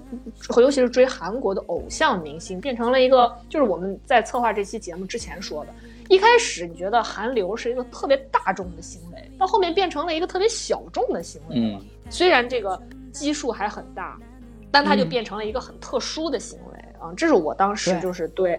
呃，后来的这个偶像团体一个很直观的感受吧。我不知道小鼠当时对他们什么？我从来就没有追过这些偶像团体啊，我到啊，行，现在就那咱。们到 pass 了。那那你讲一下你对宋康昊的，你讲一下你对宋康昊的迷恋从哪儿来，好不好？也可以啊，你也可以弥补一下这一部分，真的。没有，我可以我可以稍微说一点综艺相关的东西啊，因为刚刚对对欣欣也讲的嗯，也提到了综艺了。就大家如果知道听我们节目的话，知道就是我是有参与综艺的制作。大概是两三年的时间啊，并不长，但是呢，就有些感受还是很明确和深刻的。就比如说，我第一次参与到这个行业里面来，就是进入到第一个我自己去制作的这个节目当中的时候，我一个非常大的感受就是说，你去汇报方案，因为当时还在一个脑爆的时期啊，就是整个方案的那个雏形都还没有定，就是你要怎么做，具体做什么内容都是不确定的。但是我当时的想法还非常简单，我就觉得说，跟可能其他任何行业一样，你产生一个自己的一个独立的一个思维的体系之下的一个案子一个 case，然后你报上去看这个东西可不可行。但是我第一次被震被震撼到，就是说我把我自己完全独立想的一个东西报上去之后，被所有就是他们已经在这个行业里面经营了好几年的人就是批下来了，就是说你这个东西没有一个参考依据是不行的。就是在嗯就是当然我我所限的仅只是这个芒果系的综艺制作人啊，在这个内部的话，你会发现一个非常明确的一个判断标准，就是说我做一个国内的一个综艺节目，我必须有一个现成儿的，已经按这种方式做好的一个节目的类型依据在这儿，而且大部分情况下它必须是个韩综，你这个案子这个 case 才有可能继续往下走。这就是我们现在国内做综艺的整个的一个一个基础路径啊，就是你没有这种参照依据的话。呃，领导领导不会同意，他觉得这个东西有风险，然后投资方也不会投。我就是要一个非常平稳的，已经被验证过的，能够拉到这个收视率成功的节目，对我才可能去投这个钱。包括各个平台，就大家也知道，现在这整个环境不稳定啊。但这个竞争的惨烈程度还是很惨烈的。就是平台的话，我也不太会去允许说你一个制作团队，哪怕我对你有多大的信心，但是给予你足够的这个投资，包括说给你这个足够的黄金档，然后让你去完成这么一个试验。大多数情况下，这个东西是非常不现实的。就放现在情况来说，但是你你放到韩国去，为什么为什么很多就是现在我们国内团队都是从韩国那边往来扒？就当然。当然，大家知道，就是整个在过去的这十来年，就是不管是韩综也好，还是说内地的综艺兴起的最昌盛的十年里面，我们大多数成功的综艺都是要么是学的人家，要么是抄的人家，对吗？就是抄的当然算大多数啊，因为呃，韩国人现在也把这个当一个把柄在说。一八年的时候，韩国人那边不是还盘了一个表吗？就列了一下，说这十年来中国有啊抄了人家三十四档综艺啊，各个指名道姓的列出来了，列了一个大一个大表啊。当然，确实说实。实话，大部分是真的。你真的就是抄的，你没办法，对吧？你没办法，而且很少数的可能说，呃，内地有意识的去买了版权的，比如说那个歌手，对吗？歌手其实是最早买的韩国的版权，这个是确实有的。但是在一六年的限韩令之后呢，歌手其实也没有版权了。那同样的问题呢，包括跑男，他最开始也是版权有给到的，但是这个限韩令之后呢，我也不能，你你又没有这个途径去买了，不可能买了，因为上面这个直接政策文件发下来，你要跟韩国断绝关系了，对不对？但是你当然看到了，到现在还在做啊，对吧？就是我还是在吃那套老本儿，用的人家的东西，但是呢，我又在这个口头上就不能承认说跟人家再有。关系，所以这个东西到后面，你整个的感受就非常非常割裂啊。但是不管说是不管怎么样，到哪怕到现在，国内制作综艺的这个标杆和标准都还是韩综，因为他们真的是。因为最早其实我们可能呃最开始发展综艺的时候学这个港综啊台综啊，包括说日本的综艺，它当然不管怎么样在亚洲是属于最早领先河的一个地位啊。然后到后面你看，嗯，你看到韩综就是尤其是在他们的整个娱乐产业跟明星产业开始发达起来之后，它需要一个像真秀这样的一个途径和渠道去包装人、去打造人设、去呈现出来他能够吸引粉丝的那些面相，对吗？所以这个点非常重要，对对对吧？我还记得那个。呃，吴奇老师他之前上我们有期节目的时候，他还说他看那个《青春环游记》还被范丞丞圈粉，对吗？所以我当时就说嘛，我说这就是真 真人秀的魅力啊！就是你再烂的一个人，你放到这种情境里面去，他都可能就是针对不同的受众啊，产生很多可能吸引这个人的一些地方。所以你一定要需要一个这么一个池子，去产出不断的产出这些可能去消化我的这些偶像 idol 这些哥哥姐姐的一个地方嘛。所以这是也是他们的这些真人秀不断的。精细化，然后不断的有各种层出不穷的创新啊，这也是整个属于他们的这个整个韩流文化大链条里面，我觉得是非常非常重要的一环。而且包括包括你看到就是就是韩国跟我们内地的，不管是综艺也好，或者说剧也好，就是整个版图，其实你你看到这个搭配其实是像的，就什么导演啊、什么编剧啊、什么啊之类都是像的。但是有一点非常不一样，就是他们的编剧的这个地位跟我们内地是完全不一样的。他们编剧对他们来说非常非常重要。就甚至是超越导演的这种重要性，甚至是超越明星哦，对吧？感觉社会地位也蛮高的，是的，社会地位也蛮高，很受人尊敬的。是的，是的，嗯，所以这从本质上，你作为内容产业的一个输出本身来说的话，这一点决定了他们的这个内容本身就是你产出者这些之间的竞争就很高，然后他们相应的产出的这些质量。包括他们可能去深耕所花费的一些精力啊也好，时间也好，付出的成本也好，都是非常非常多的。我觉得这是现在内地的综艺你根本没法去弥补的一些地方啊。就是嗯，反正我们毕竟是。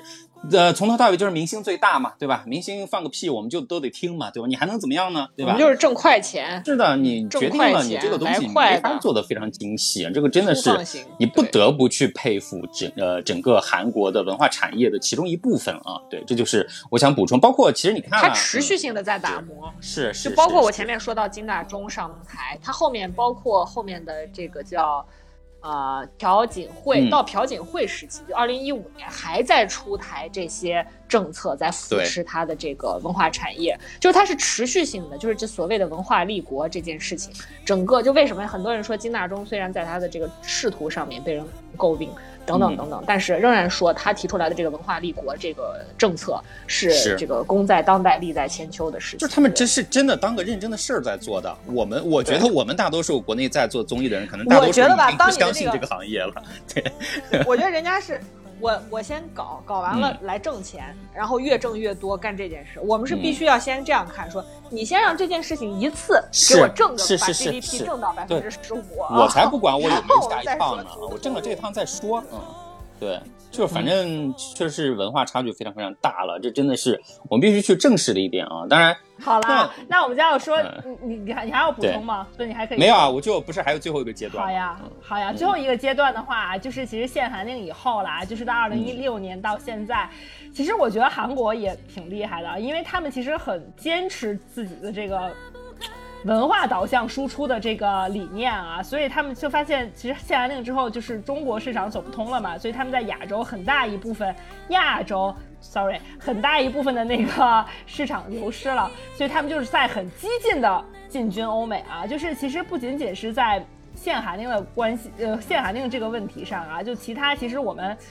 中韩之间在民间上有一些对立了，这些大家可能都会有感触了，就是韩国在搞各种申遗啊，你知道吧？就是搞得大家都都很那个了啊。然后再加上美国就是非常倡导这个种族多元性的这样的一个时代，很强调自己的这个 diversity 啊多样性，这个 life 也 matter，那个 life 也 matter 的阶段啊，所以他们 其实很需要一个。黄皮肤的这样子一个代言人，代言人对对，然后再加上韩国啊，就是你知道我们经常骂韩国，就是说啊，你们就是美国的儿子，对不对啊？就他们其实一一贯是有很亲美的作风和这样子的一个文化基础啊，然后你就可以看到他们整个流行文化导向是完全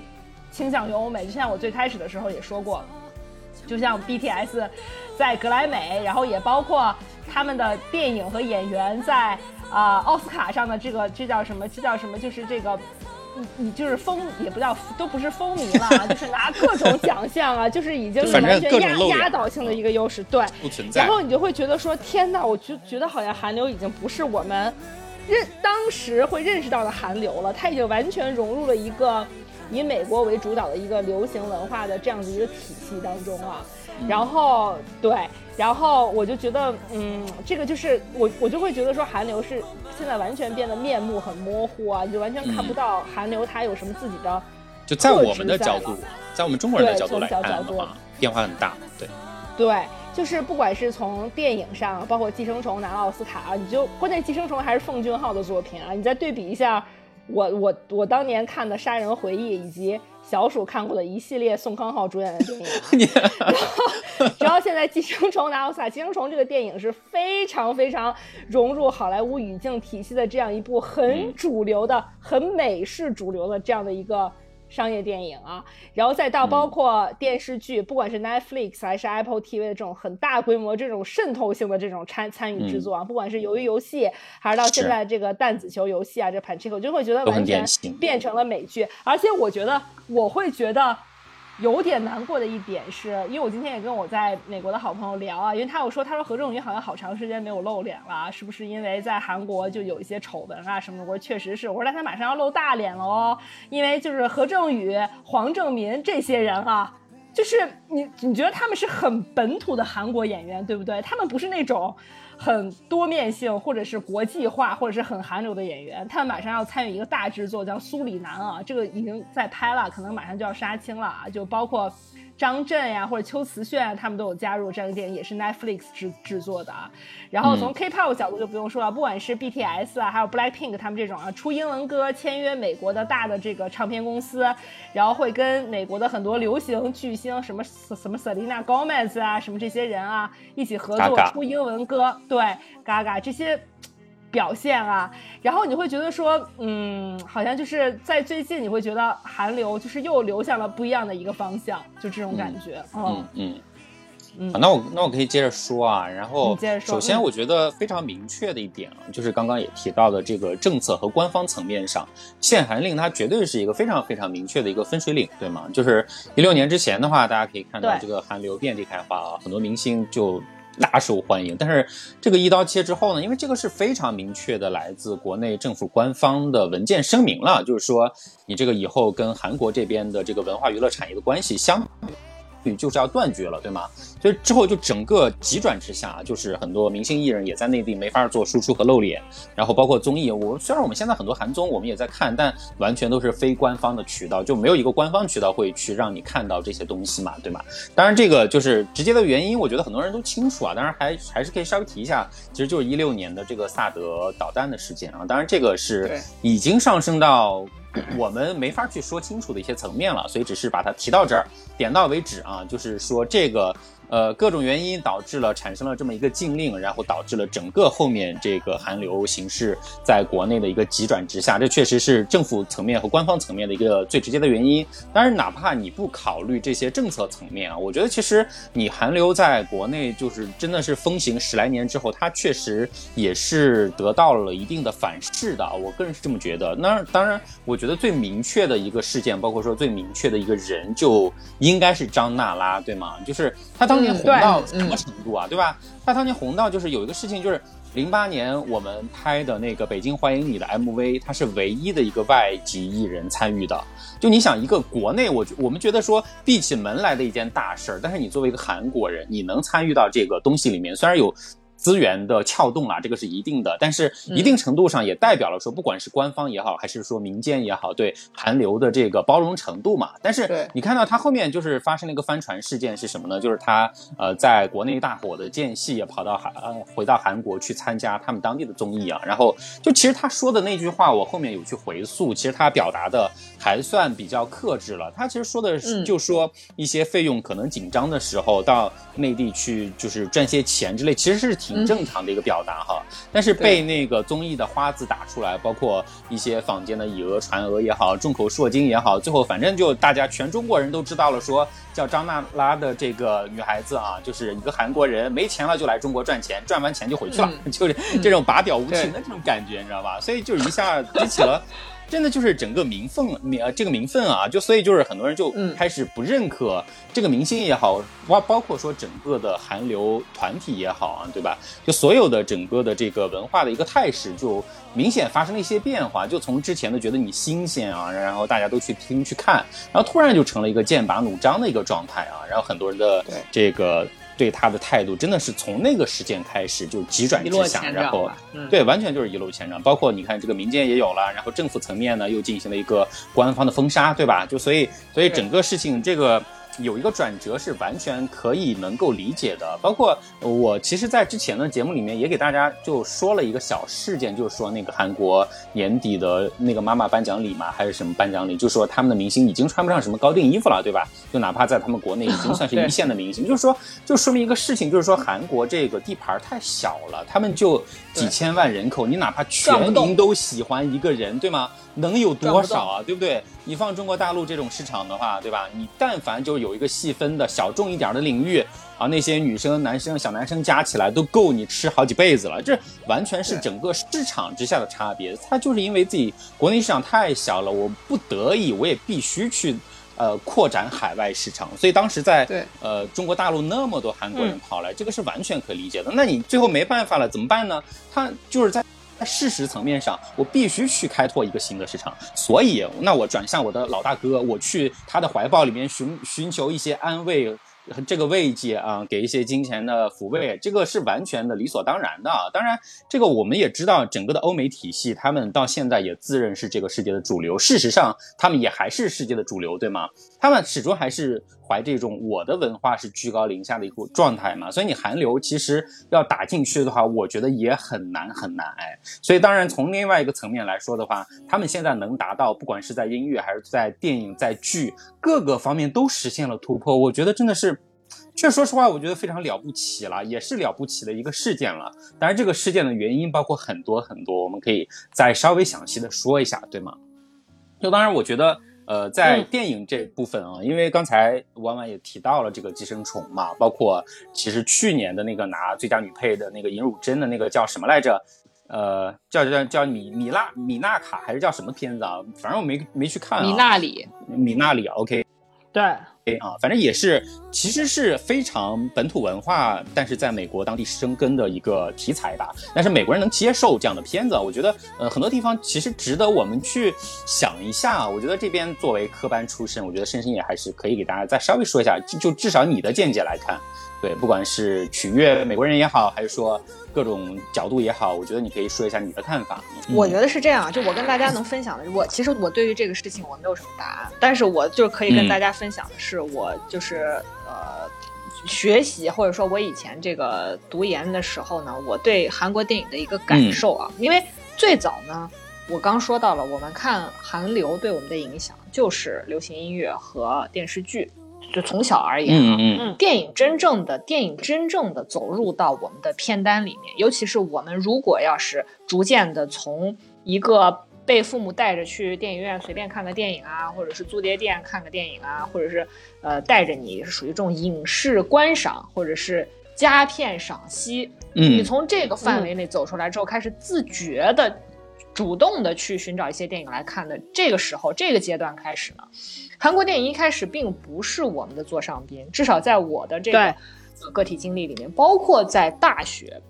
阶段，我大量看的可能都是欧美电影，或者甚至是日本电影，甚至是国产的以前的一些电影。呃，韩国电影很少涉猎啊，一直到了我啊呃，在此之前呢，大概看的也就是我的老婆是大佬。啊，我的野蛮女友大概就是这些电影啊，呃，你而且是明星导向的，里面有没有你认识的、喜欢的这些明星，对吧？嗯，呃，我我印象，我现在回想起来，我印象比较深刻的，实际上就是在大学毕业的时候，二零一零年那个时候，我记得当时是是二零一零年还是二零零九年，我忘了，是在某一次期末考试结束之后。呃，我们要回家嘛，因为要放寒假还是放暑假了。当时我宿舍的几个女生都走了，就剩下我一个人。我一个很好的朋友给我推荐了一部电影，说你看一下这部电影。他当时是怀有着这个恶作剧的这样心理给我推荐的。他推荐的是《追击者》，你知道吗？我当时就挺好的吗？很好，何中一个人在宿舍，你会吓死，真的。夜看穿一个白色裤衩。我们就是当时看到这个追击者的时候，给我印象很深刻。一个是何振宇，因为这个何振宇呢，长得就是像变态，像？性无能的变态，变态本态。对，是的，是的，是的，是的。然后当时看到韩国电影在处理类型化的电影的时候，已经非常非常成熟了。这是我当时最最直观的一个感受啊！再跟大家分享一一一点呢，就是在此之前，我可能还会看一一一一部分的电影。类似于像《太极旗飘扬》这样的战争片，但这种电影实际上我也看过，是的，这个这种电影实际上都是追随着我爸妈当时会买回来的一些电影去看，因为我我妈非常喜欢张东健啊，也非常喜欢袁冰，就是还是怀抱着这样的一种动机在看，以及当时呃朝韩问题在在那个就是媒体并不发达的那个。呃，阶段呢，实际上对我们来讲，相对来讲还有一些陌生，因为那个电影它并不是一个很宏观的战争片，就当然它有很宏大的场面，但它主要实际上是从站在一个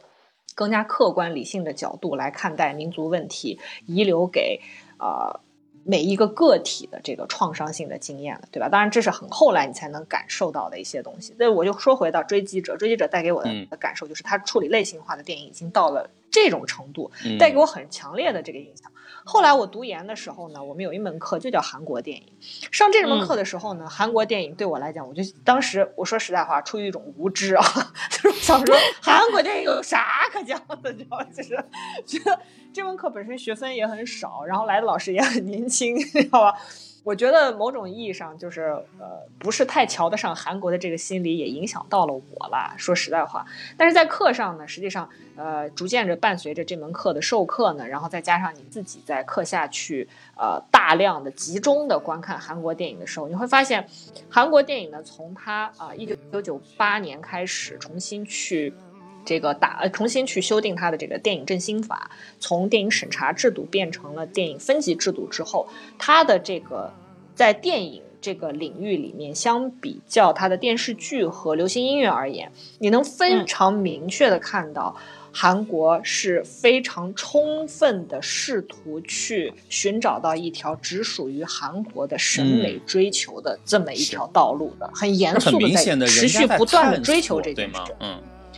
对，因为他知道他在八十年代末的时候，就是韩国民主化运动时期，实际上在他的这个政策层面已经逐渐放开了这个电影的审查制度。韩国这个电影审查制度跟它的历史是分不开的。它最开始是因为。日本殖民时期，日本人要审查韩国人拍的电影，开始形成一种审查制度。再到后来军人统治时期、台时期，对吧？他要继续审查，然后才到八十年代逐渐放开。但是逐渐放开之后呢，呃，我不知道大家有没有看啊？比如说，韩国这这个电影史上很有名的导演，像林权泽，他所拍摄的一系列的电影都是跟宗教相关的，题材非常非常严肃啊。然后其他类型的电影呢都非常少，而且呢。韩国大量的财阀呢，因为政策的转变之后，民主化的运动之后呢，也加入到了这个韩国电影的制片的这个活动中来。他们就是属于都搞这个鸿篇巨制，然后再加上当时的这个制片数量非常有限，所以基本上是，呃，在电影院放一放一部本土片就爆一部，就是票房就非常好。因为他当时也是在八十年代末，呃，放开了这个韩国。电影市场的这个进口配额，所以大量的欧美电影可以进到韩国的市场来。这也是为什么在九四年的时候，好像是当时是前一任总统叫金金永三，我记得是他有说过，就是当时最有名的一部美国好莱坞的大片是是《侏罗纪公园》，好像是当时说到，就是《侏罗纪公园》可以在票房上创造的这个经济收入是多少多少钱，相。相当于一百部的韩国本土电影制作，所以他们也看到了这个电影市场能够带来的巨大的这个经济潜力，所以才在一九九八年就着这个韩金大中上任之后的这样一个呃态势吧，所以把它整个的电影变成了转在政策上转为了这个分级制度。实际上，分级制度大家直观的去想是能够想到它最明显的作用和影响的，那就是。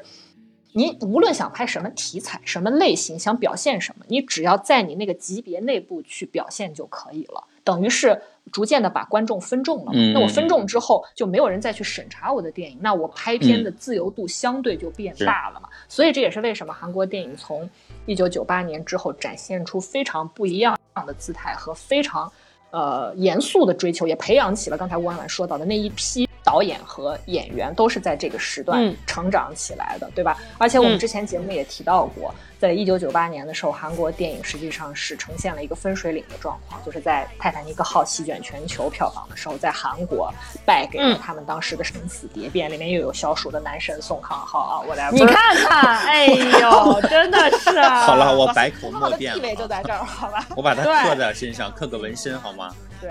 呃，再说回到就是韩国电影现在呈现的这个状况，就是像奉俊昊的这部电影，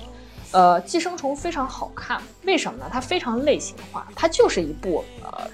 成熟于三四十年代的好莱坞的情节剧的那样一部电影。但是奉俊昊的处理呢？非常的高明，他的这个高明是逐渐的在他后期的电影的这个拍摄的探索中形成出来的，就是他能够挑战各种各样呃话题、题材和类型的电影拍摄。我不知道大家之前有没有关注过他的电影，除了《杀人的回忆》，《杀人的回忆》实际上是一部比较晦涩的电影，到现在大家都还在讨论这部电影真正的出口在哪里，对吧？一部电影就是可能我的，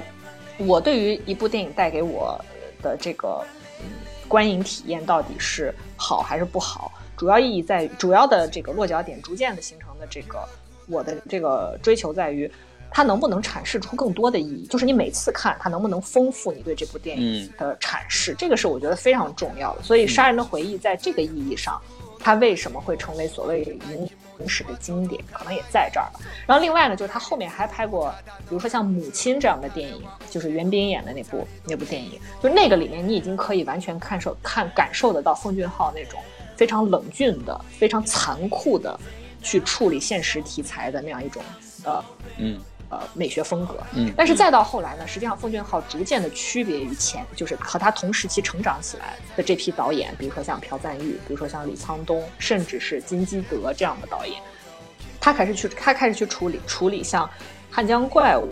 对吧，《雪国列车》、《玉子》这样的电影。对，在整个的这个呃商业形态上、类型形态上，比那些导演来讲，他的追求显然是不一样的。所以为什么你大家很虽然觉得从国别上来讲，觉得《寄生虫》拿到奥斯卡是一个很值得，就是大啊啊也不是很值得，就是会让人觉得说哦，是不是韩国电影受到了认可？不是啊，它就是一个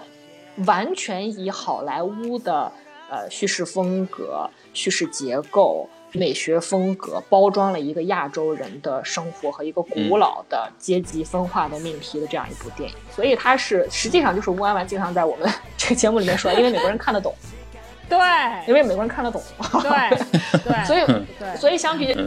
较起来，为什么我就说我更喜欢《燃烧》这样的电影？所以其实它就是从那个阶段开始，逐渐的，呃，形成了很丰富的、很大量的电影尝试。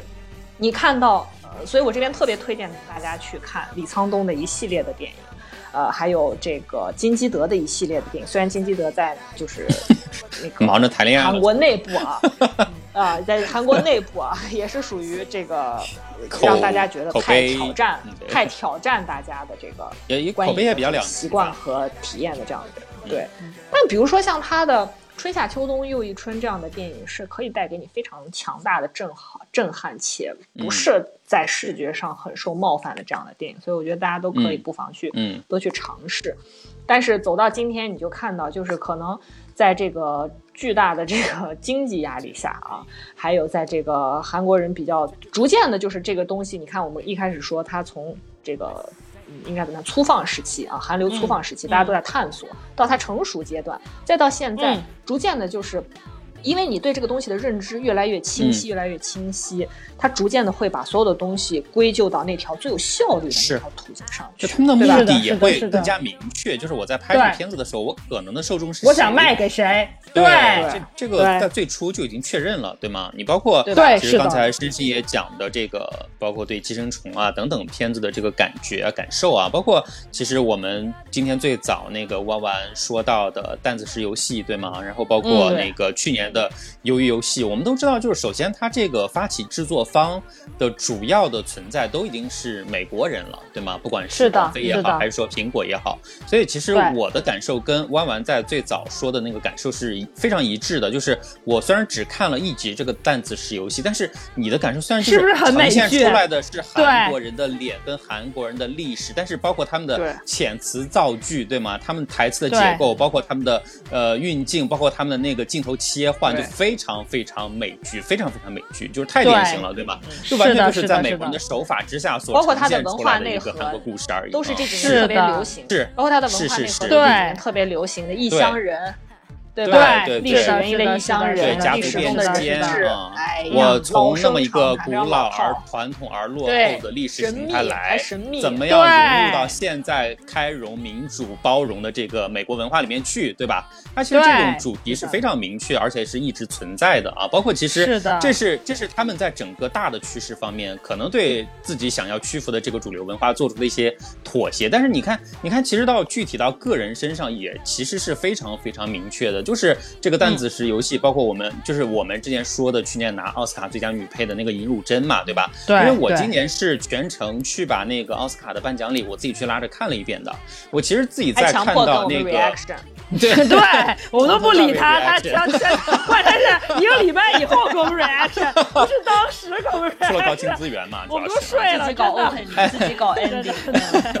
但是我有一个非常非常明确的感受是什么？就是因为他作为去年的最佳女配。所以他今年是要上台也颁奖的嘛？好像颁的是最佳男配吧？今年的我忘了啊，具体。对，但是反正是要上台颁奖的。但是我当时就有一个非常大的困惑，就是他在上台的时候，不光是全程讲英语哦，这个就算了，因为在人家的场合嘛。然后他在那个。左胸上是别了一个蓝色的那个丝带的，我当时就非常奇怪，我就下意识的问了一下申星野，然后申星野就说他是表达那个就是在美国文化里面表达你跟难民站在一起的那个 with refugee 的那个那个概念呢，所以我当时就有点震惊到了，因为当当时就是这一届奥斯卡在场的，你会看到哪怕非常 local、非常本土、非常主流的那些美国明星，也没有几个人去做这个事情，反而你一个韩裔的一个演员，对吗？就是去年因为拿了这个奥斯卡最佳女配，才被部分美国人知晓的这么一个演员，而且一个老太太，你在这边非常呃显眼的去表达自己的政治立场，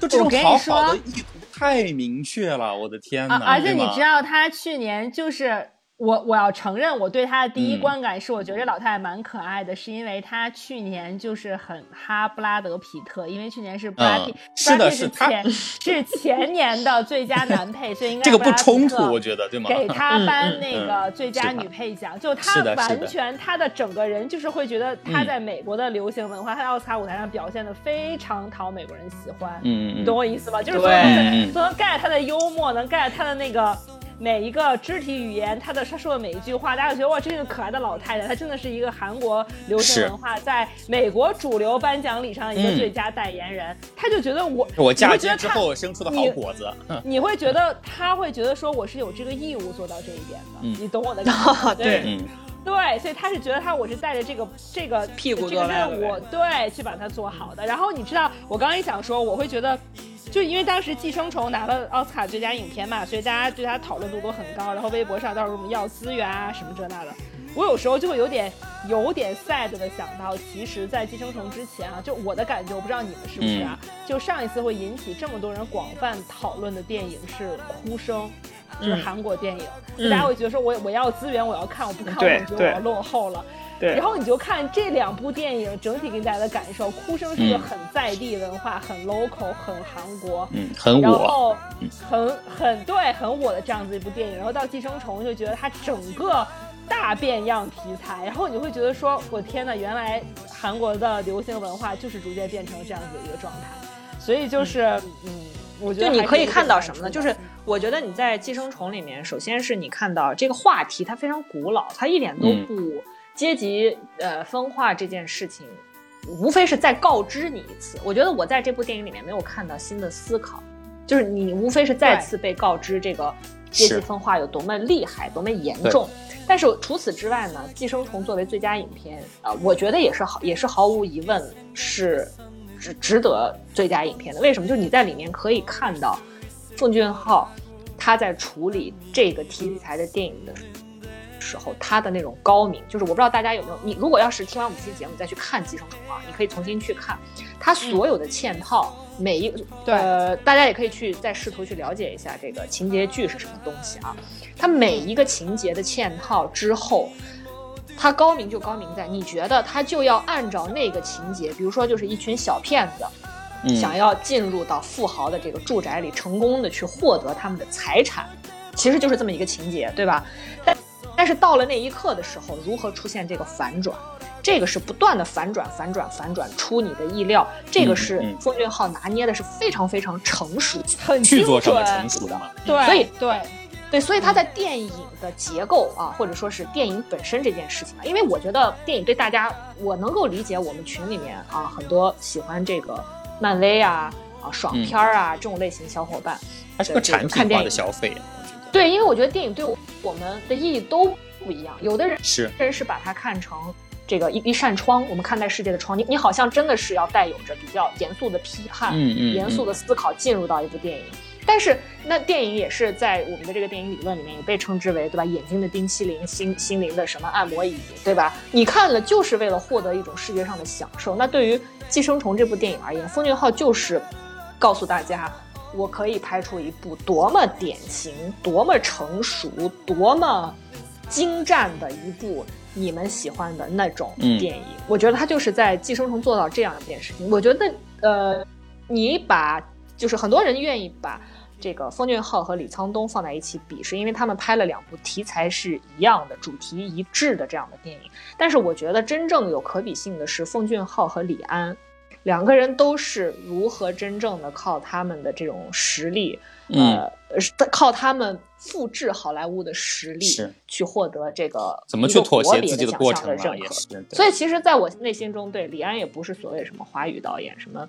什么导演，他就是非常明确的好莱坞导演。对，只不过他当时是因为没法在美国拍片儿，他才回台湾拍了他的家庭 三部曲。所以你你去这样对比，可能我觉得对大家来讲更有启发吧。嗯，但是我觉得刚才万万说到那件事，就是包括小鼠提到这个尹汝贞这个女演员，她在奥斯卡上面的这一系列。呃，在他演员这个身份之外的操作，对，是，就是他会让我有什么感觉呢？就是，呃，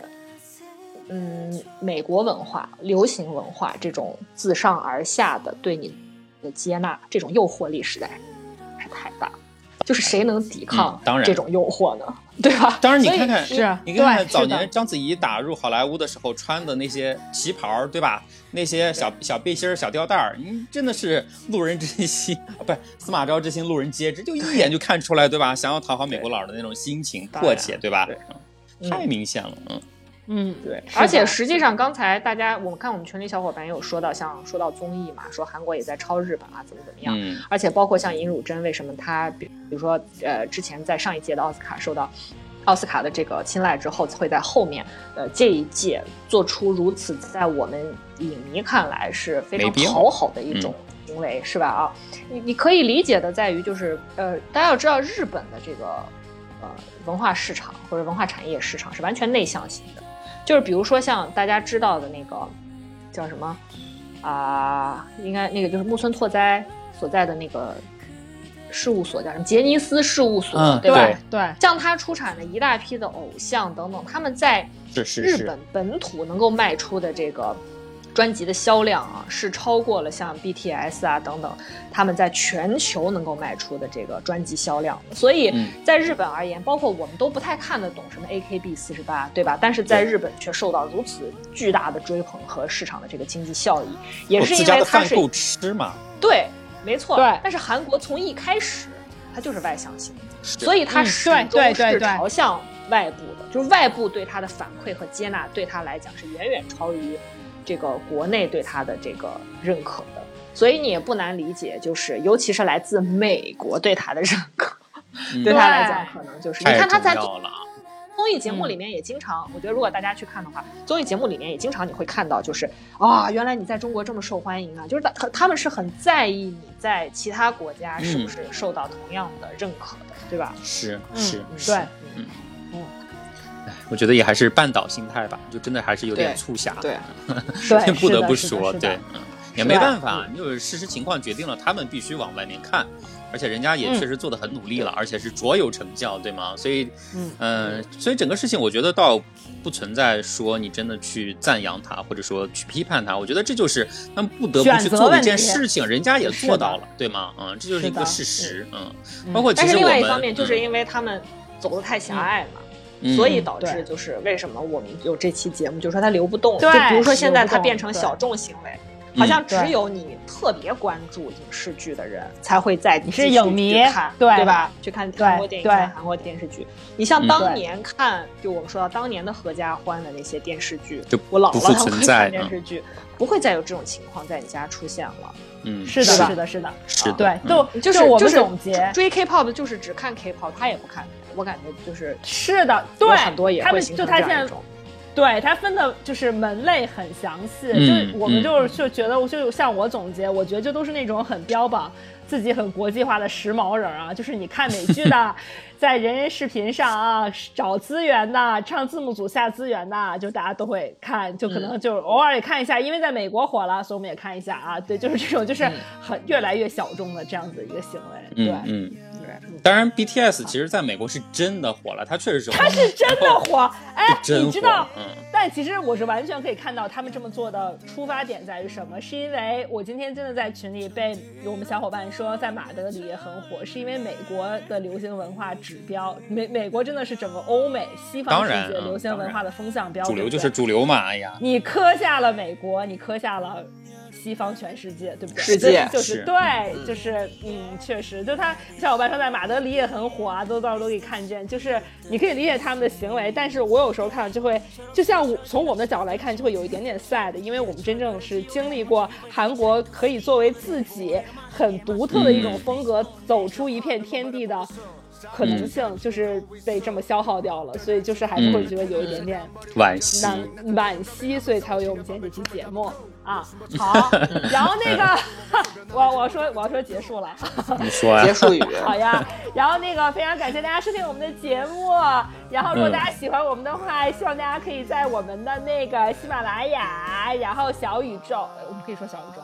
当然可以啊！小宇宙全平台，每次都在说，你是哪期忘了吗？给我们那个转发、评论、点赞、分享、点赞、关注，对，一键 N 连。然后希望大家可以去关注我们的呃微信公众号“小明 FM”，可以看我们写的文章。然后你可以加我们的微信小号进我们的这个微信听友群，跟大家一起分享互动啊。对的，然后大家如果真的很喜欢我们的话，可以关注一下我们的那个发布的最终版本的文字部分，然后加入我们的那个听友群啊，我们每天可以一起聊天啊，然后，然后反正最后还是那句老话，希望大家可以继续紧紧的 follow 我们，